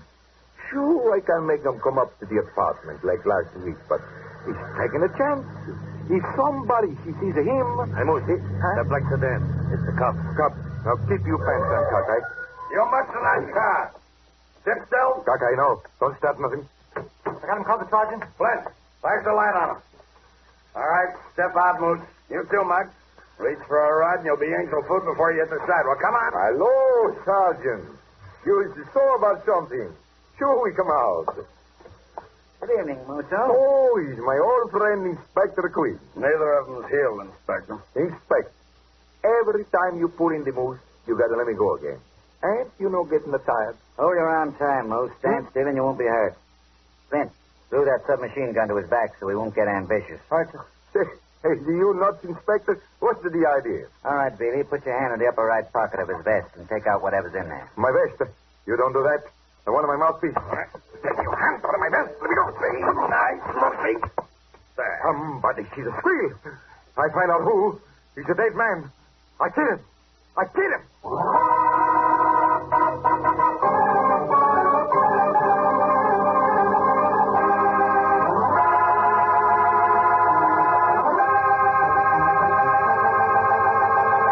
And there, ladies and gentlemen, you have the beginning of our mystery. We'll be back in just a moment to tell you more, but first, Ernest Chappell. Friends, you like to save money, don't you? And you like fast relief from a common sick headache? of course. But what's saving money got to do with that? Ah, plenty, so listen closely. Right now at your drugstore, you can get the large 60 cent size bottle of Bromo Seltzer for only 39 cents. Now, any way you figure it, that's a saving of 20% or more. And talk about quick, effective relief. Uh, but I'll let Mr. Howard B. Abel of Pipersville, Pennsylvania, tell you about that. He right? Whenever I get a common sick headache, I always take Bromo Seltzer. Because I found out many years ago that there's just nothing better. Recently, I won my wife over to Bromo Seltzer, too. One day, she had a common sick headache, and the preparation she usually took just didn't seem to help her. I persuaded her to let me fix her a Bromo Seltzer. Well, she was delighted at how quickly she got relief. You can be sure there's always a bottle of Bromo Seltzer in our home. Ah, millions of folks feel just as you do, Mr. Abel. Which reminds me, you old users of Bromo Seltzer will want to get in on this wonderful special, too, but you must hurry. This offer is strictly limited, both as to time and quantity. So tomorrow, go to your druggist. Ask him for the regular, large, 60 cent size bottle of Bromo Seltzer. But pay him only 39 cents. Better still, get two bottles. One for your desk or locker, one for home use.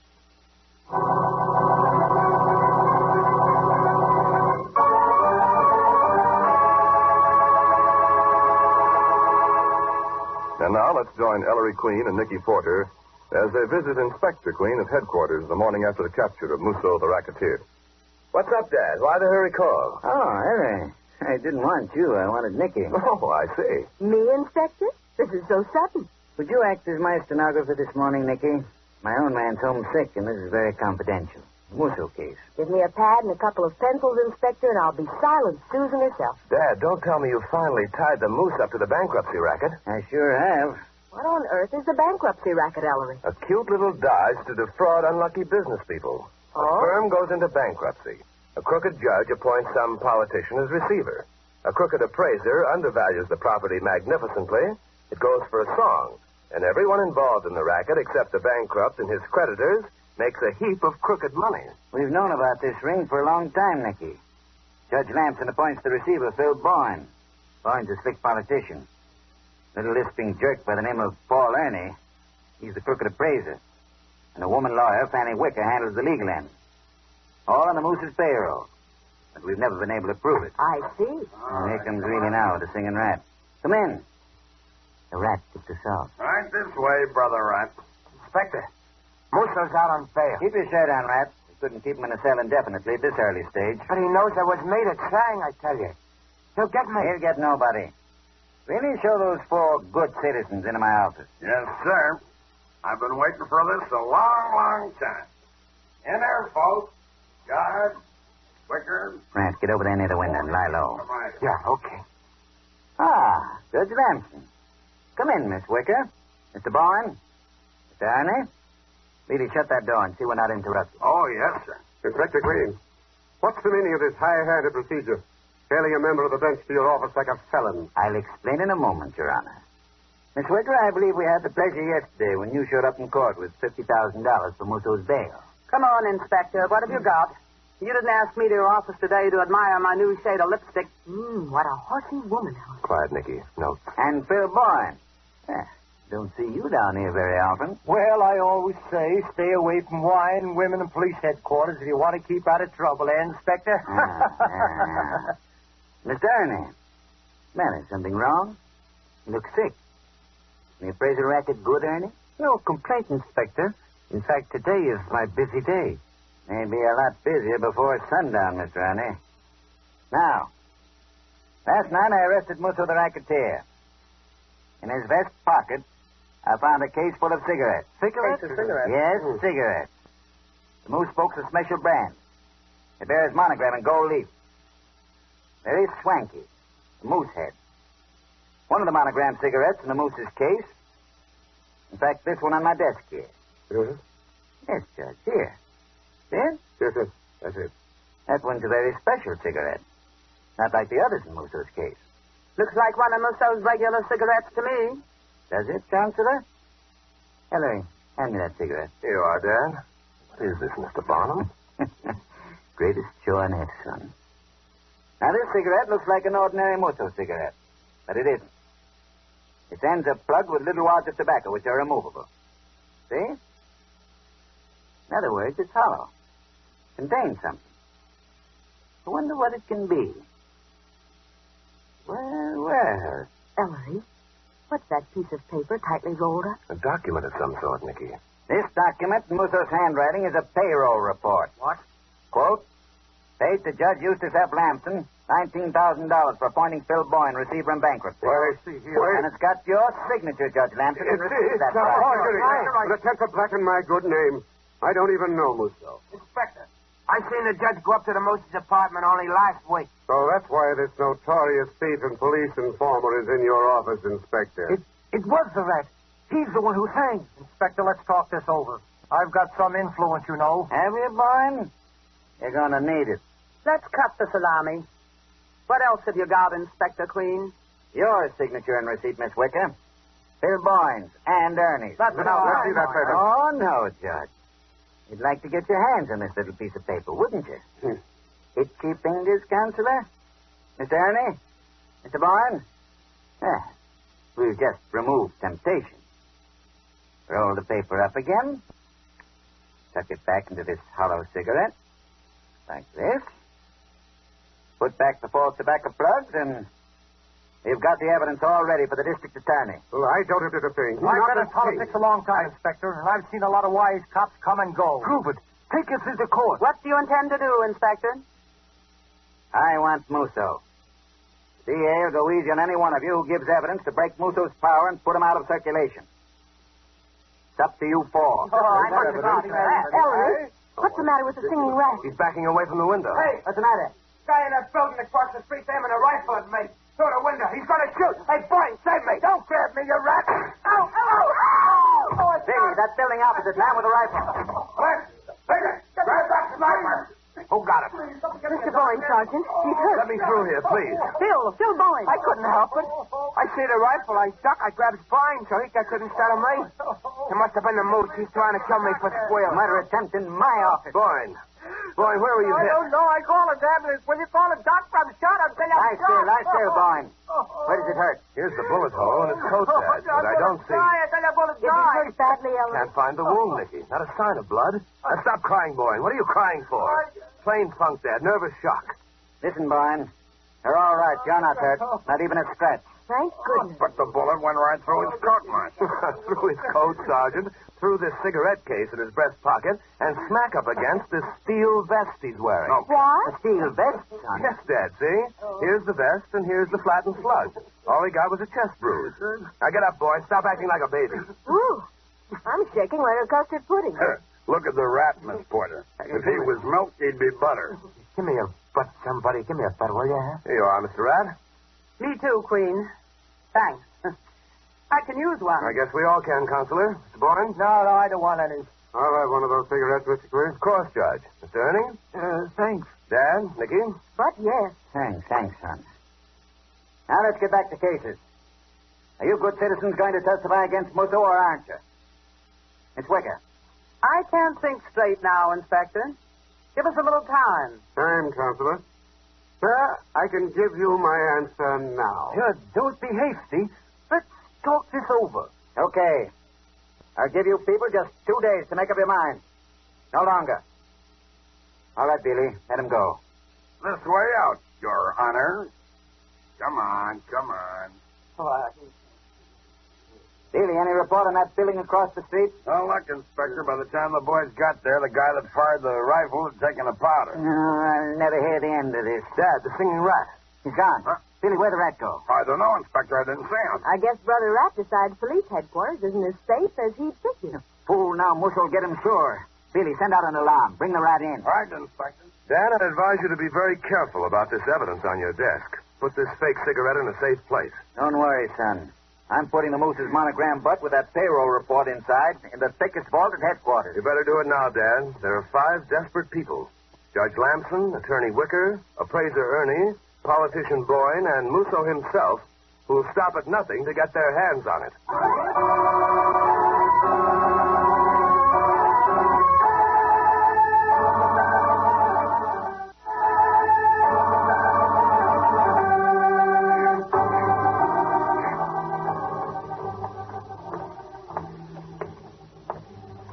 Seems to me we practically live at police headquarters these days, Ellery.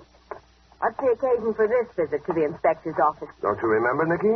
The deadline Dad gave Musso's four distinguished co-workers is up this afternoon. Well, why should that make you look droopy? This isn't your case. Anyway, even if it were, there's no mystery about it. I know, I know. Just the same, Nicky, there's something wrong. It's been bothering me for days. Can't put my finger on it. You and your imagination. Here's the inspector's office. Isn't Billy there either? Well, find him, blast it. Oh, Harry, Nicky. Anything new on the moose case, Inspector? Have you heard from Judge Lamson yet or the others, Dad? Oh, to hear in a minute now. You only agreed to testify against that slippery mobster. Yes? Annie Wicker's here, Inspector. What's his mouthpiece? Send the counselor in. Something tells me this is good news. Ah, Miss Wicker. Well, has that smart legal brain of yours looked over all the angles of the corner you people are in? You win, Inspector. Ah. We'll cooperate with the DA, give what evidence we can against Musso, provided we're protected and the DA makes the deal. That's very smart. Look at the inspector's face, Ellery. He looks positively blissful. There's something wrong, Nicky. Something wrong. Oh, as you see that way, Miss Wicker. You're here as spokesman for the whole group? All except Judge Lamson. His Honor is going to fight, Inspector. That's the worst decision His Honor ever made. Ah. So the moose is going down for the count at last. Out on bail, is he? Not for long. Excuse me. Yes? Inspector, really? Really, I've been combing the city for you. Where are you? Central Park. Listen, Central Park. What are you doing in Central Park? Sharing nuts with the squirrels? listen, Inspector. It's about the moose. The moose. What's about the moose? A park cop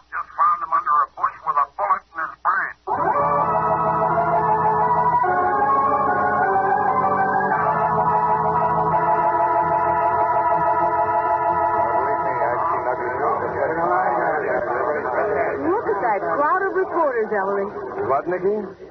Ellery Queen, what's the matter with you? Uh, nothing, Nicky, nothing. It's just that I can't get it out of my mind. Get what out of your mind? Oh, your imagination again. Meanwhile, that racketeer is lying here in the park murdered. Yes.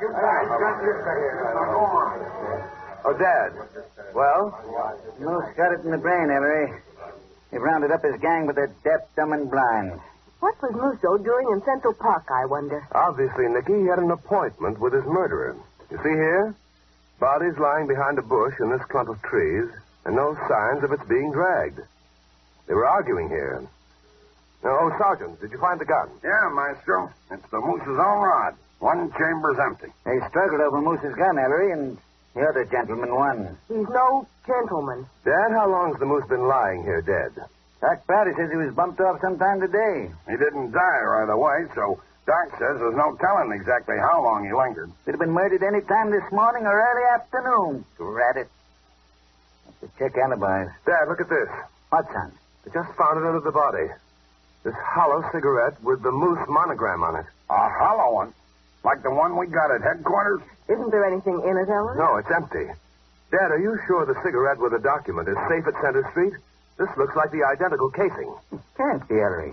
I locked the evidence up myself. Just the same, Dad. Let's go back to headquarters and check up.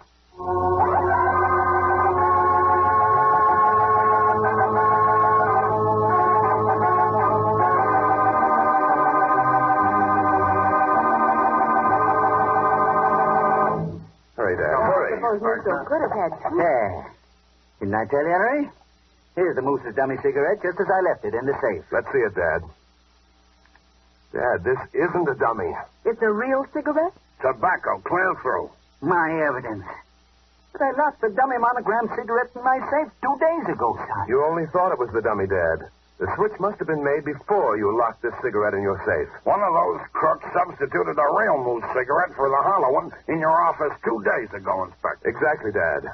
After showing the document to those people in your office, you replaced it in the hollow dummy and put the dummy on your desk. Remember? Oh, yes. They all kept wandering around the office. Yes. Would have taken only a second to make the switch of cigarettes. Say, I know when the switch was made. When the rat screamed that somebody was going to shoot him. Right, Dad. And one of them came prepared to make the exchange. But which one? They all had cigarettes with them, Sergeant. The judge smoked incessantly. So did Miss Wicker, Mr. Ernie. We know Boyne had cigarettes. His cigarette case was pierced by that rifle bullet. So any of them could have made the switch two days ago. But but how did the stolen one get under Musso's body in Central Park, Ellery? The thief must have brought it with him today to his appointment with his victim. Sure. But I don't understand why he knocked the moose off, Maestro. It's not hard to reconstruct, Sergeant. The thief, in possession of the vital evidence, wanted money from Musso. Money in return for not handing that evidence back to the police. Probably intended to milk them all dry, one after the other, and started with the racketeer. Yeah. And then figured he'd destroy the evidence. All right. So whoever stole that dummy cigarette in my office the other day is the killer of Musso. But who? Looks like a tough one to me, Ellery. Tough? I don't think so, Dad. Now, Ellery, don't tell me you know. Yes, Nicky. I know who stole the dummy cigarette and murdered the moose.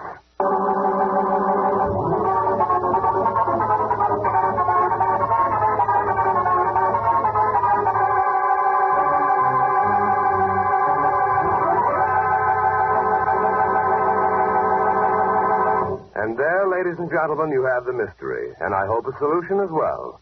Nicky, will you be good enough to introduce our guest armchair detectives for this evening?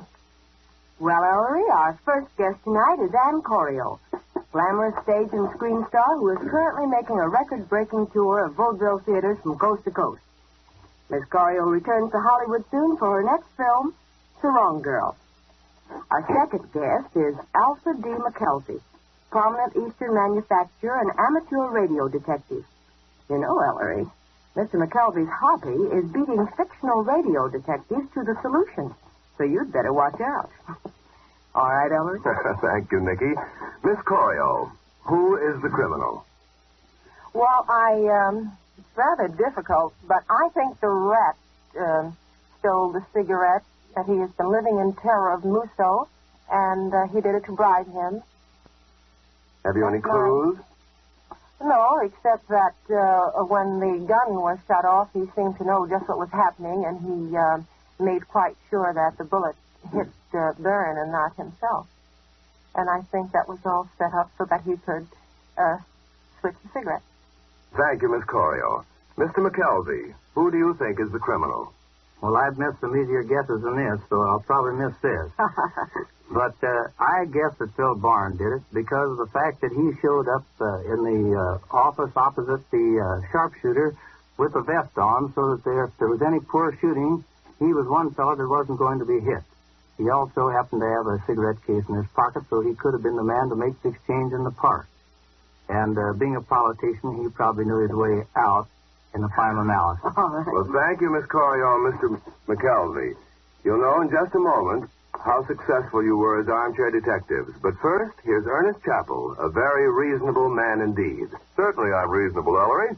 For instance, when I tell you folks to get two bottles of Bromo Seltzer, one to keep at home, the other where you work, I have two mighty good reasons. Firstly, you never know when a common sick headache will affect you, but you can depend on Bromo Seltzer to help you feel better fast. For Bromo Seltzer fights headache three ways. Acts on head, nerves, and stomach. You get effective relief. Quickly feel more like your old self again. Reason number two for buying two bottles? Right now, there's a wonderful special on Bromo Seltzer. The regular large 60 cent size bottle for only 39 cents. Now that means you save 20% or more.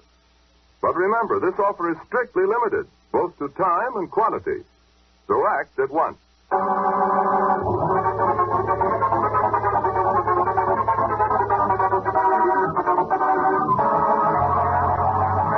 Well, tell us, son. Was it Judge Lamson? Or that mouthpiece and skirts, Fanny Wicker? That lisping little appraiser, Ernie. No. The thief of the evidence, and therefore the killer of Musso, was Phil Boyne. Boyne? That politician? The one that got hit by the rifle bullet by mistake? But uh, how do you know it was Boyne Ellery? The clue in this case is psychological, but it's as incontestable as a fingerprint. Consider the situation in your office, Dad, two days ago. Musso, or one of his henchmen, in trying to kill the singing rat, fired a shot that struck Phil Boyne by mistake. How did Boyne react? Like an old lady. Got his start. Yes. Boyne was so shocked by his narrow escape from death, so unnerved, that he blubbered like a scared child. Yet when, at the height of excitement, I offered him a cigarette, he refused it. That's right. He did. The judge, the rat, Consular Wicker, Ernie, even you, Dad, and Nicky were all so shaken by the murderous attack that you gratefully accepted a cigarette to soothe your nerves. Yet Boyne, the man most immediately involved, the man who had actually been struck by the bullet, although unhurt, the man who threw a fit of hysterics, Boyne refused to smoke. Conclusion? Phil Boyne is not a smoking man. Phil Boyne doesn't smoke at all. If he were a smoker, even a light smoker, he would have grabbed at a cigarette in his condition. But Ellery, if Boyne isn't a smoker, why does he carry a cigarette case around with him? He did that day. You said yourself it was pierced by the rifle bullet. Yes, Nicky. Why did Boyne, a non-smoker, carry a cigarette case? Since it wasn't because he smoked, then that case and the cigarettes in it must have served an entirely different purpose. I see it now, son. Yes, Dad. We know one of Musso's specially monogrammed cigarettes was substituted for the hollow one with the evidence in it. Therefore, the thief must have come to your office with a cigarette he'd stolen from Musso in advance. In other words, the thief came prepared to make a switch of cigarettes if the opportunity arose. And which of the four suspects did come prepared? Obviously, the man who carried a cigarette case but didn't smoke. Dad, if you'll nab Phil Boyne right away, there's a good chance he still has that document with its precious evidence on him.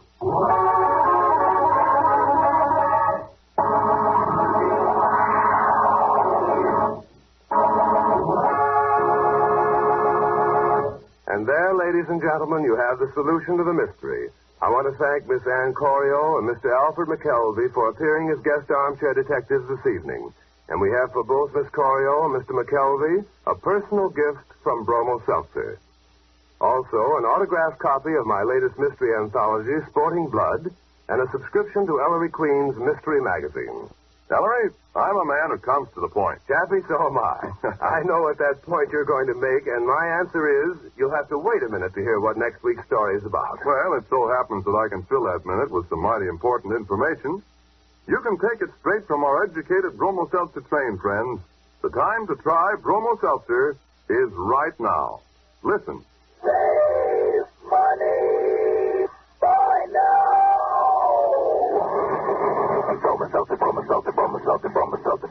Yes, buy Bromo Seltzer now, and you'll save money. 20% or more.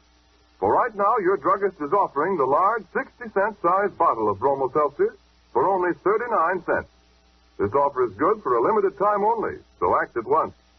Remember, Bromo Seltzer fights headache three ways. These three ways. Quick relief from headache pain. Fast help for jumpy nerves. Quick help for upset stomach. So don't be satisfied with anything that does less for you than Bromo Seltzer. Use it only as directed on the label. For frequent or persistent headaches, see your doctor. For quick, effective relief from common sick headache, get tried and true Bromo Seltzer. And be sure to ask for the large 60 cent size bottle, now selling at the special low price of only 39 cents.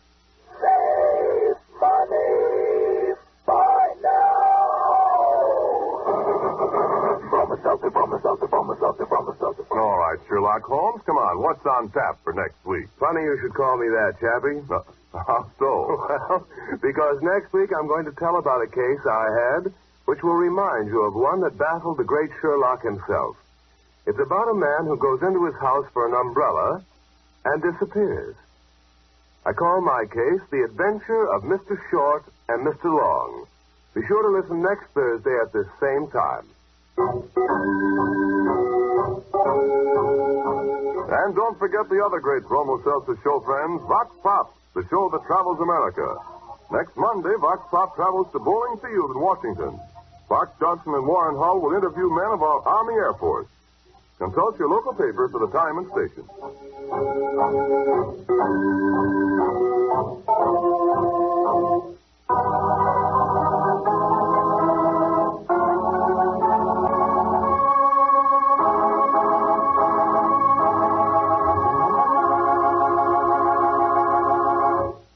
Music for the Adventures of Ellery Queen is by Charles Paul. Last but not least, we're going to finish up my Sundae. And, um, I'm going to throw a few peanuts on there. And I'm going to throw some hot fudge sauce. Don't let me burn you, Victor. Uh huh. And now we put the strawberry and whipped cream on top. And it is something I thought y'all might have fun with. I love to listen to the old, old time radio commercials. So I picked up a bunch of them, um, that I have in my file and, um, Victor smashed them all together and made one program out of them.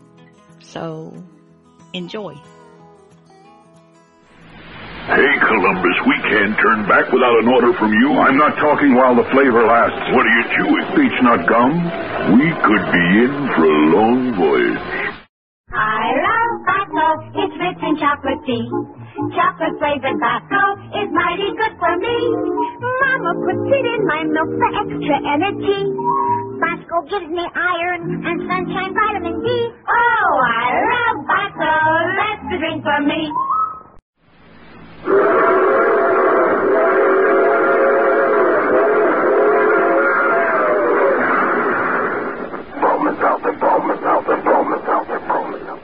Friends, it's so foolish to suffer with an ordinary headache when Bromo Seltzer gives you such fast, pleasant, three-way relief. It's true, Mr. Weed. Bromo Seltzer is so pleasant to take, and it works so fast to help your headache all three ways. Yes, Bromo Seltzer speedily fights the headache pain itself. Then it goes right to work to soothe the upset stomach and jangled nerves that often may team up with a headache. Try it next time you get a headache.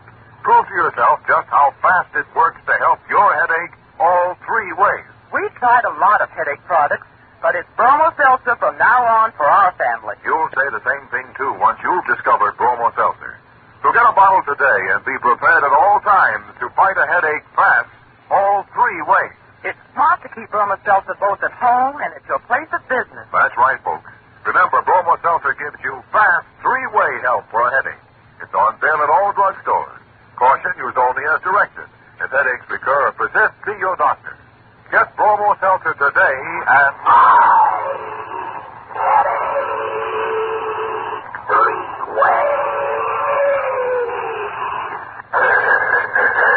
Bromo Seltzer, Bromo Seltzer, Bromo Seltzer, Bromo Seltzer.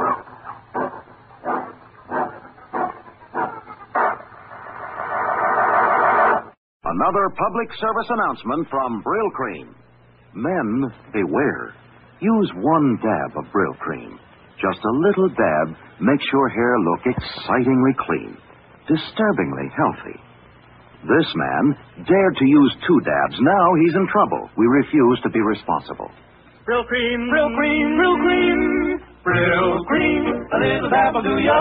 Brylcreem, you look so debonair. Brill cream, the gals will all pursue ya. They'll love to get their fingers in your hair. Budweiser commercial featuring the crew cut. Where there's life, there's fun. At a concert or a show, in your own backyard, wherever you go. Budweiser beer is for folks know where there's. There's Bud, Budweiser. Why are camels by far America's most popular cigarette? Two of the reasons are flavor and mildness. No other cigarette has camel's rich, full flavor. And no other cigarette offers this proof of mildness. In a coast to coast test of hundreds of people with normal throats, noted throat specialists reported not one single case of throat irritation due to smoking camels. Try camels yourself. Then you'll know why Camel leads all other brands by billions of cigarettes per year. What cigarette do you smoke, Doctor? That question was asked a few years ago of 113,597 doctors. The brand name most was Camel. Recently, that question was again asked of tens of thousands of doctors across the country. Doctors in all branches of medicine. And again, the brand named most was Camel. Yes, according to these nationwide surveys, more doctors smoke Camels than any other cigarette. Friends, smoke the cigarette so many doctors enjoy. Change to Camels for 30 days and see how mild, how flavorful, how enjoyable a cigarette can be. Yes, change to Camels for 30 days, and you'll stay with Camels from then on. How mild, how mild, how mild, how mild, can a cigarette be? Make the camel 30 day test and you'll see. To find out how well camels agree with the throats of smokers, this far reaching test was made. Hundreds of people from coast to coast, people with normal throats, smoked only camels for 30 days. Each week, leading throat specialists examined the throats of these smokers. They made 2,470 examinations and reported not one single case of throat irritation due to smoking camels.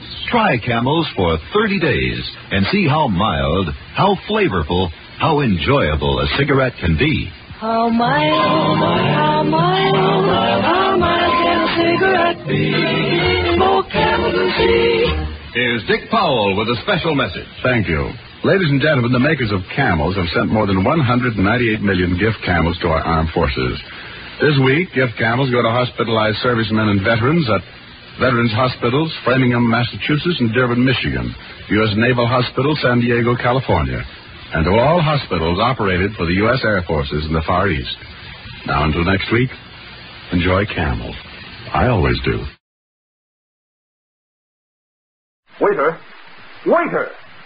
Bill, did you ever see such poor service? I'm going to call the manager. Take it easy, Walt. What's mostly wrong is your grout. I'm sorry, Phil, but my digestion is so upset. What you may need for your poor digestion is something that works after nature's own order. Try Carter's Little Liver Pills. Good advice. When your digestion is upset and you feel headachy and irritable, take Carter's Little Liver Pills. You see, each day nature normally produces about two pints of a vital digestive juice to help digest your food. If nature fails, your food may remain undigested, leaving you headachy and irritable. To feel cheerful and happy again, take Carter's Little Liver Pills.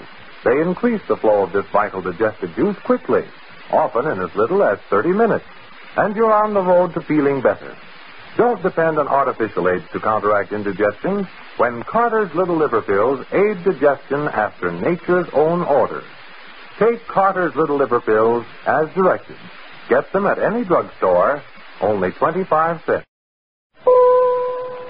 ABC. Always buy Chesterfield, the milder cigarette. And Chesterfield leaves a clean, fresh taste in your mouth. A. Always milder. B. Better tasting. C. Fuller smoking. A, B, C. Always buy Chesterfields. They satisfy. Chesterfield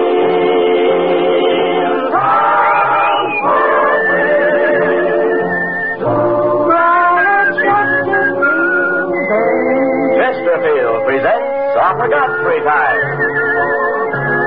Yes, it's Arthur Godfrey and all the little Godfrey. Janette Davis, the Mariners, and Archie Bleyer and his orchestra.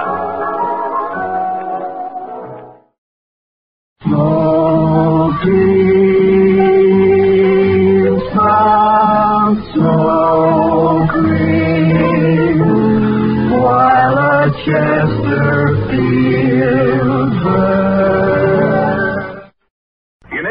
Chevrolet showroom across America, more and more people are looking for a car that's just out and just wonderful. The 1957 Chevrolet. Some are looking at Chevrolet's daring new front end styling, the bold new grille, big beautiful sloping hood. Some are looking at Chevy's handsome new rear end with high fashion fenders and fresh new design.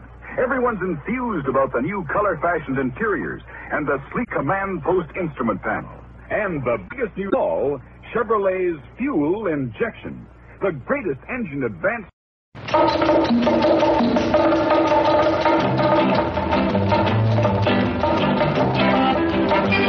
Hello, amigo.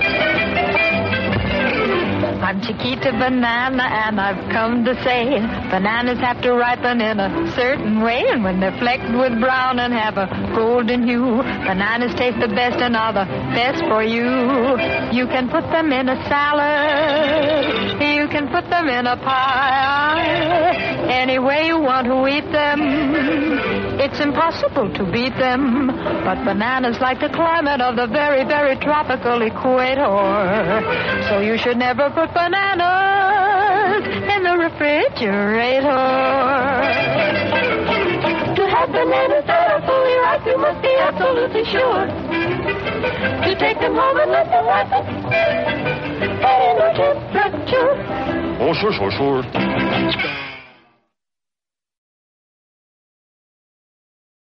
Men, no shaving proposition beats this. Listen. There's one buck cash says Colgate brushless wins you in a flash.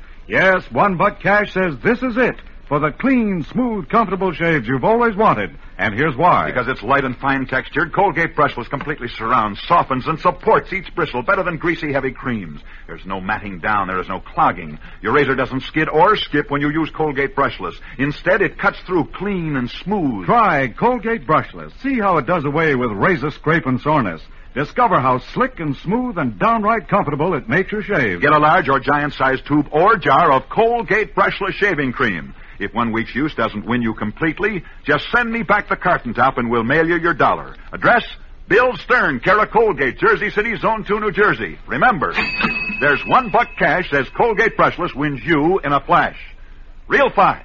Did a headache spoil the day for you? Are you still feeling a little miserable and upset? Well, of course, it would have been wise to take Alka-Seltzer at work earlier in the day. But don't wait now. Take it right away. And next time, remember that Alka-Seltzer is first aid for relief from headache. Alka-Seltzer is easy to take, pleasant tasting, too. Here's all you do. Dissolve one or two Alka-Seltzer tablets in a glass of water, then drink it. Since Alka-Seltzer is a solution when you take it, the pain-relieving analgesic sodium acetylsalicylate is ready to go right to work. And say, that fizz that creates thousands of sparkling bubbles gives speed to Alka-Seltzer's relief-giving qualities. Yes, it gets there fast to give fast relief. So remember, first aid for relief from headache is Alka-Seltzer. Uh, I know you're going to be mighty busy during the next five days, friends, and I also know that uh, you don't want to wake up Christmas morning with a cold. But have you noticed Old Man Cold is really making the rounds? Let's hope he doesn't catch up with you. However, if you should feel a cold coming on, remember Alka-Seltzer. Yes, remember and try Alka-Seltzer for fast relief from much of your cold distress. Here's the ABC Cold Comfort Treatment. A. Alka-Seltzer. B. Be wise. Beware of drafts, be careful of your diet, and be sure you dress sensibly and try to get more rest than usual. And C stands for comfort. The comfort an Alka-Seltzer gargle can give a sore throat caused by a cold. Well, there it is, friends. Alka-Seltzer's ABC cold comfort treatment, as easy as ABC to follow and really effective. Just try it and see for yourself. Remember, when you begin to sniffle and sneeze, start Alka-Seltzer's ABCs. Get Alka-Seltzer at any drugstore and say better buy that extra package too. That's the wisest thing to do. You worked too hard, you ate too much, the cheesecake made you greedy. Let your aching head and stomach hear this message from old Speedy. Alka-Seltzer, plop, plop, fizz, fizz, oh, what a relief it is. Plop, plop, fizz, fizz, oh, what a relief it is. Ah, those speedy Alka-Seltzer bubbles burst into action to relieve your upset stomach and aching head fast. Use only as directed. Oh, what a relief it. What a relief. Look, Remco Coney Island penny machine. Win a prize. Let's go in. Look at the wonderful prizes you can win. I'm going to win a watch for you. A penny in the slot, and look at the prizes go round and round. Fragrance, wiggles, harmonica. This lever moves the bucket from side to side. This lever moves the bucket up and down. Here goes. You've almost got the watch. You've got it. Down the chute and out it comes. You just made it. The timer says finish. Kids, this is a toy you've got to have. Remco's Coney Island Penny Machine. Only twelve ninety eight at your favorite toy store. It comes complete with a giant bag of wonderful toy prizes. Remember, every boy wants a Remco toy. And so do girls. Constipation can be a problem for anyone, even doctors. And when constipation occurs, it's interesting to see just what doctors consider important about a laxative they might use or recommend. Well, a majority of the doctors we heard from had this to say. A laxative should be effective, gentle, close to natural acting. A medicine that can be used with complete confidence. Now, Ex-Lax has been popular with many doctors and millions of people over the years because chocolated Ex-Lax is effective. Overnight, it helps you toward your normal regularity. Ex-Lax is so gentle, so close to natural acting, there's no upset. That's why many doctors and millions of people use Ex-Lax with complete confidence. Ex-Lax, the laxative that helps you toward your normal regularity, gently, overnight. I'd like to say something to the ladies. You know that one of the rules of modern life is perfect cleanliness. For instance, women years ago would be horrified at the thought of washing their hair every day, as many of our Hollywood stars do. But then they didn't have Fitch's saponified coconut oil shampoo in those days. If they had, I'll wager they would have used it frequently. For Fitch's saponified shampoo always leaves the hair lustrous and easy to set. Made from pure vegetable and mild coconut oils, it won't dry the hair or make it harsh feeling. It cleanses thoroughly, too, for it makes loads of fluffy lather even in hard water. This lather whisks away every bit of dust and dirt, leaves your hair fragrant and sparkling clean. Ask for a professional application of Fitch's saponified coconut oil shampoo at your beauty or barber shop. Or buy an economical bottle at your drug or toilet goods counter. Look for the bottle with the bright yellow label. But now here's Jim Doyle, the man from the Fitch Company, who wants to say something about one of his favorite subjects. That's right, Dick.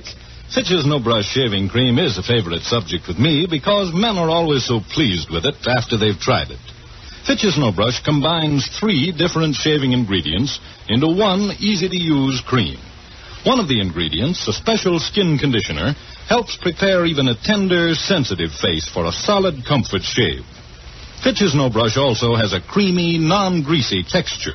It helps the razor do the job in a hurry, even if your beard is tough. When you've finished your shave, your face feels cool and refreshed and smooth as can be. For men who prefer lather, there's Fitch's Brush Cream. It gives lots of rich, dense lather that stays moist all during the shave. Rinses off easily, too, leaving your face feeling smooth and pleasantly cool. Join the thousands who have found shaving pleasure through their switch to Fitch. Both Fitch's Brush and Fitch's No Brush shaving creams contain the special skin conditioner for sensitive faces. And both come in handy 25 and 50 cent sizes.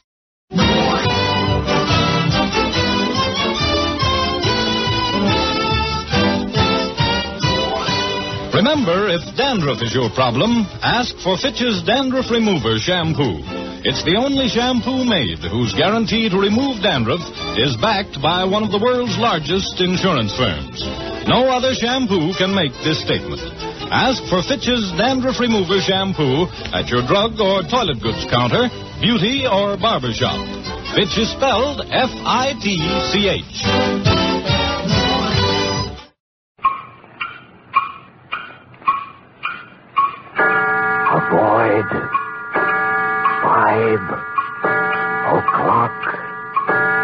Shadow. Use gem blades. Use gem blades. Once upon a time there was an engineer. Choo-choo Charlie was his name we hear. He had an engine and he sure had fun. He used good and plenty candy to make his train run. Charlie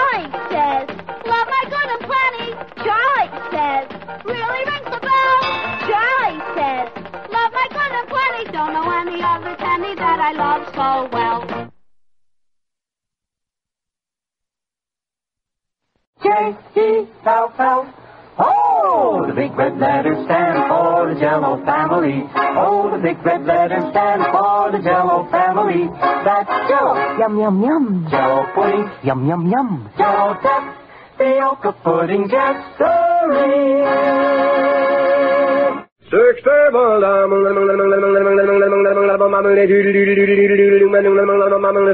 American. Friends, it's certainly true that when you smoke, you want smoothness, mildness, and deep down enjoyment. And that's precisely what you'll get with every Lucky Strike you light, because there's never a rough puff in a Lucky. Just think of that, friends. Luckies are always smooth, mild, and mellow, every puff of the way. For you see, it takes fine tobacco to make a fine cigarette, and LSMFT, Lucky Strike means fine tobacco. Now, fine tobacco costs more, and Lucky's pay more. That's right. Lucky's pay millions of dollars more than official parity prices to get ripe, mellow tobacco for your Lucky Strike. Just listen for a moment to what the tobacco experts say about the kind of leaf Lucky Strike buys. Take Mr. L. Garland Griffin, a tobacco auctioneer from Clarksville, Virginia, who recently said, All in all, I've sold over a hundred million pounds of tobacco. And season after season, I've seen Lucky Strike buy fine tobacco.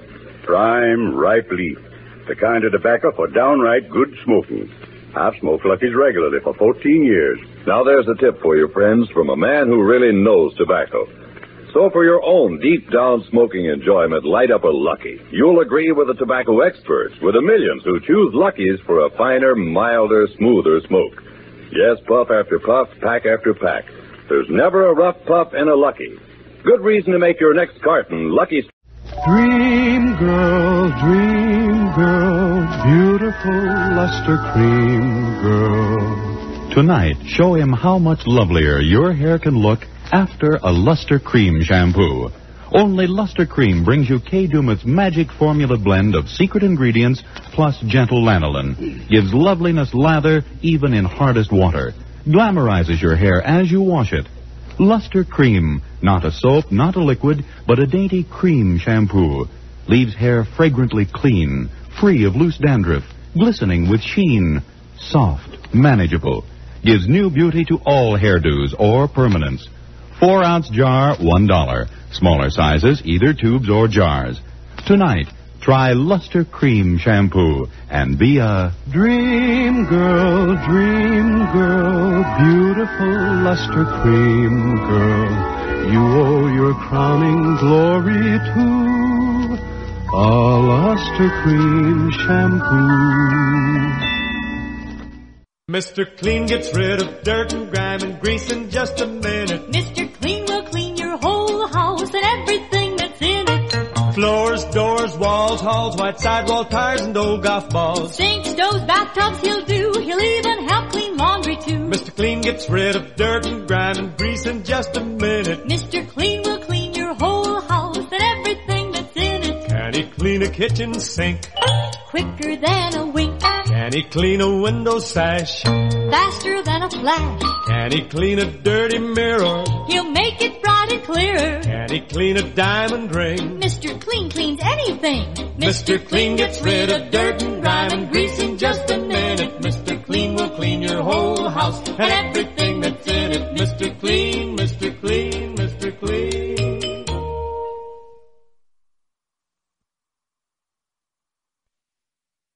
Thirsty people everywhere prefer ice cold Pepsi Cola. And because it's light, it refreshes without filling. Charlie, be sociable. I am, Kay.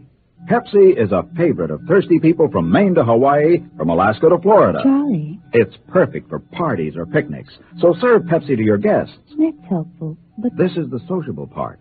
Keep plenty of Pepsi ice cold and ready. Remember, it goes fast because everybody likes Pepsi. singing still sounds more inviting. May I?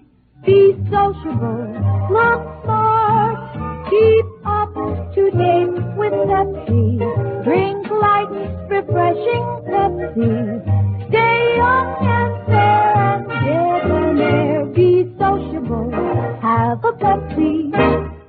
But singing doesn't say, pick up an extra carton of Pepsi today. Better yet, get a case. Mm, do that. Well, guys and dolls, it's time for me to sign off for today. And, um, I hate it because I enjoy doing this. I believe I could do it all day. um, you know, who cares how bad it ties up Victor? We don't, we love tying him up anyway. Um, anyway, uh, I need to stop saying anyway, but I get tickled, so I gotta say something. Uh, but to, um, hope you enjoyed it and I hope you'll leave us comments on wherever you get your podcasts. And I want to remind you that now you can find each show in its own podcast now. And if you have a, a comment to make to me, because I'd like to hear what you like, what you don't like, and um, any suggestions you might have, uh, you can write to me at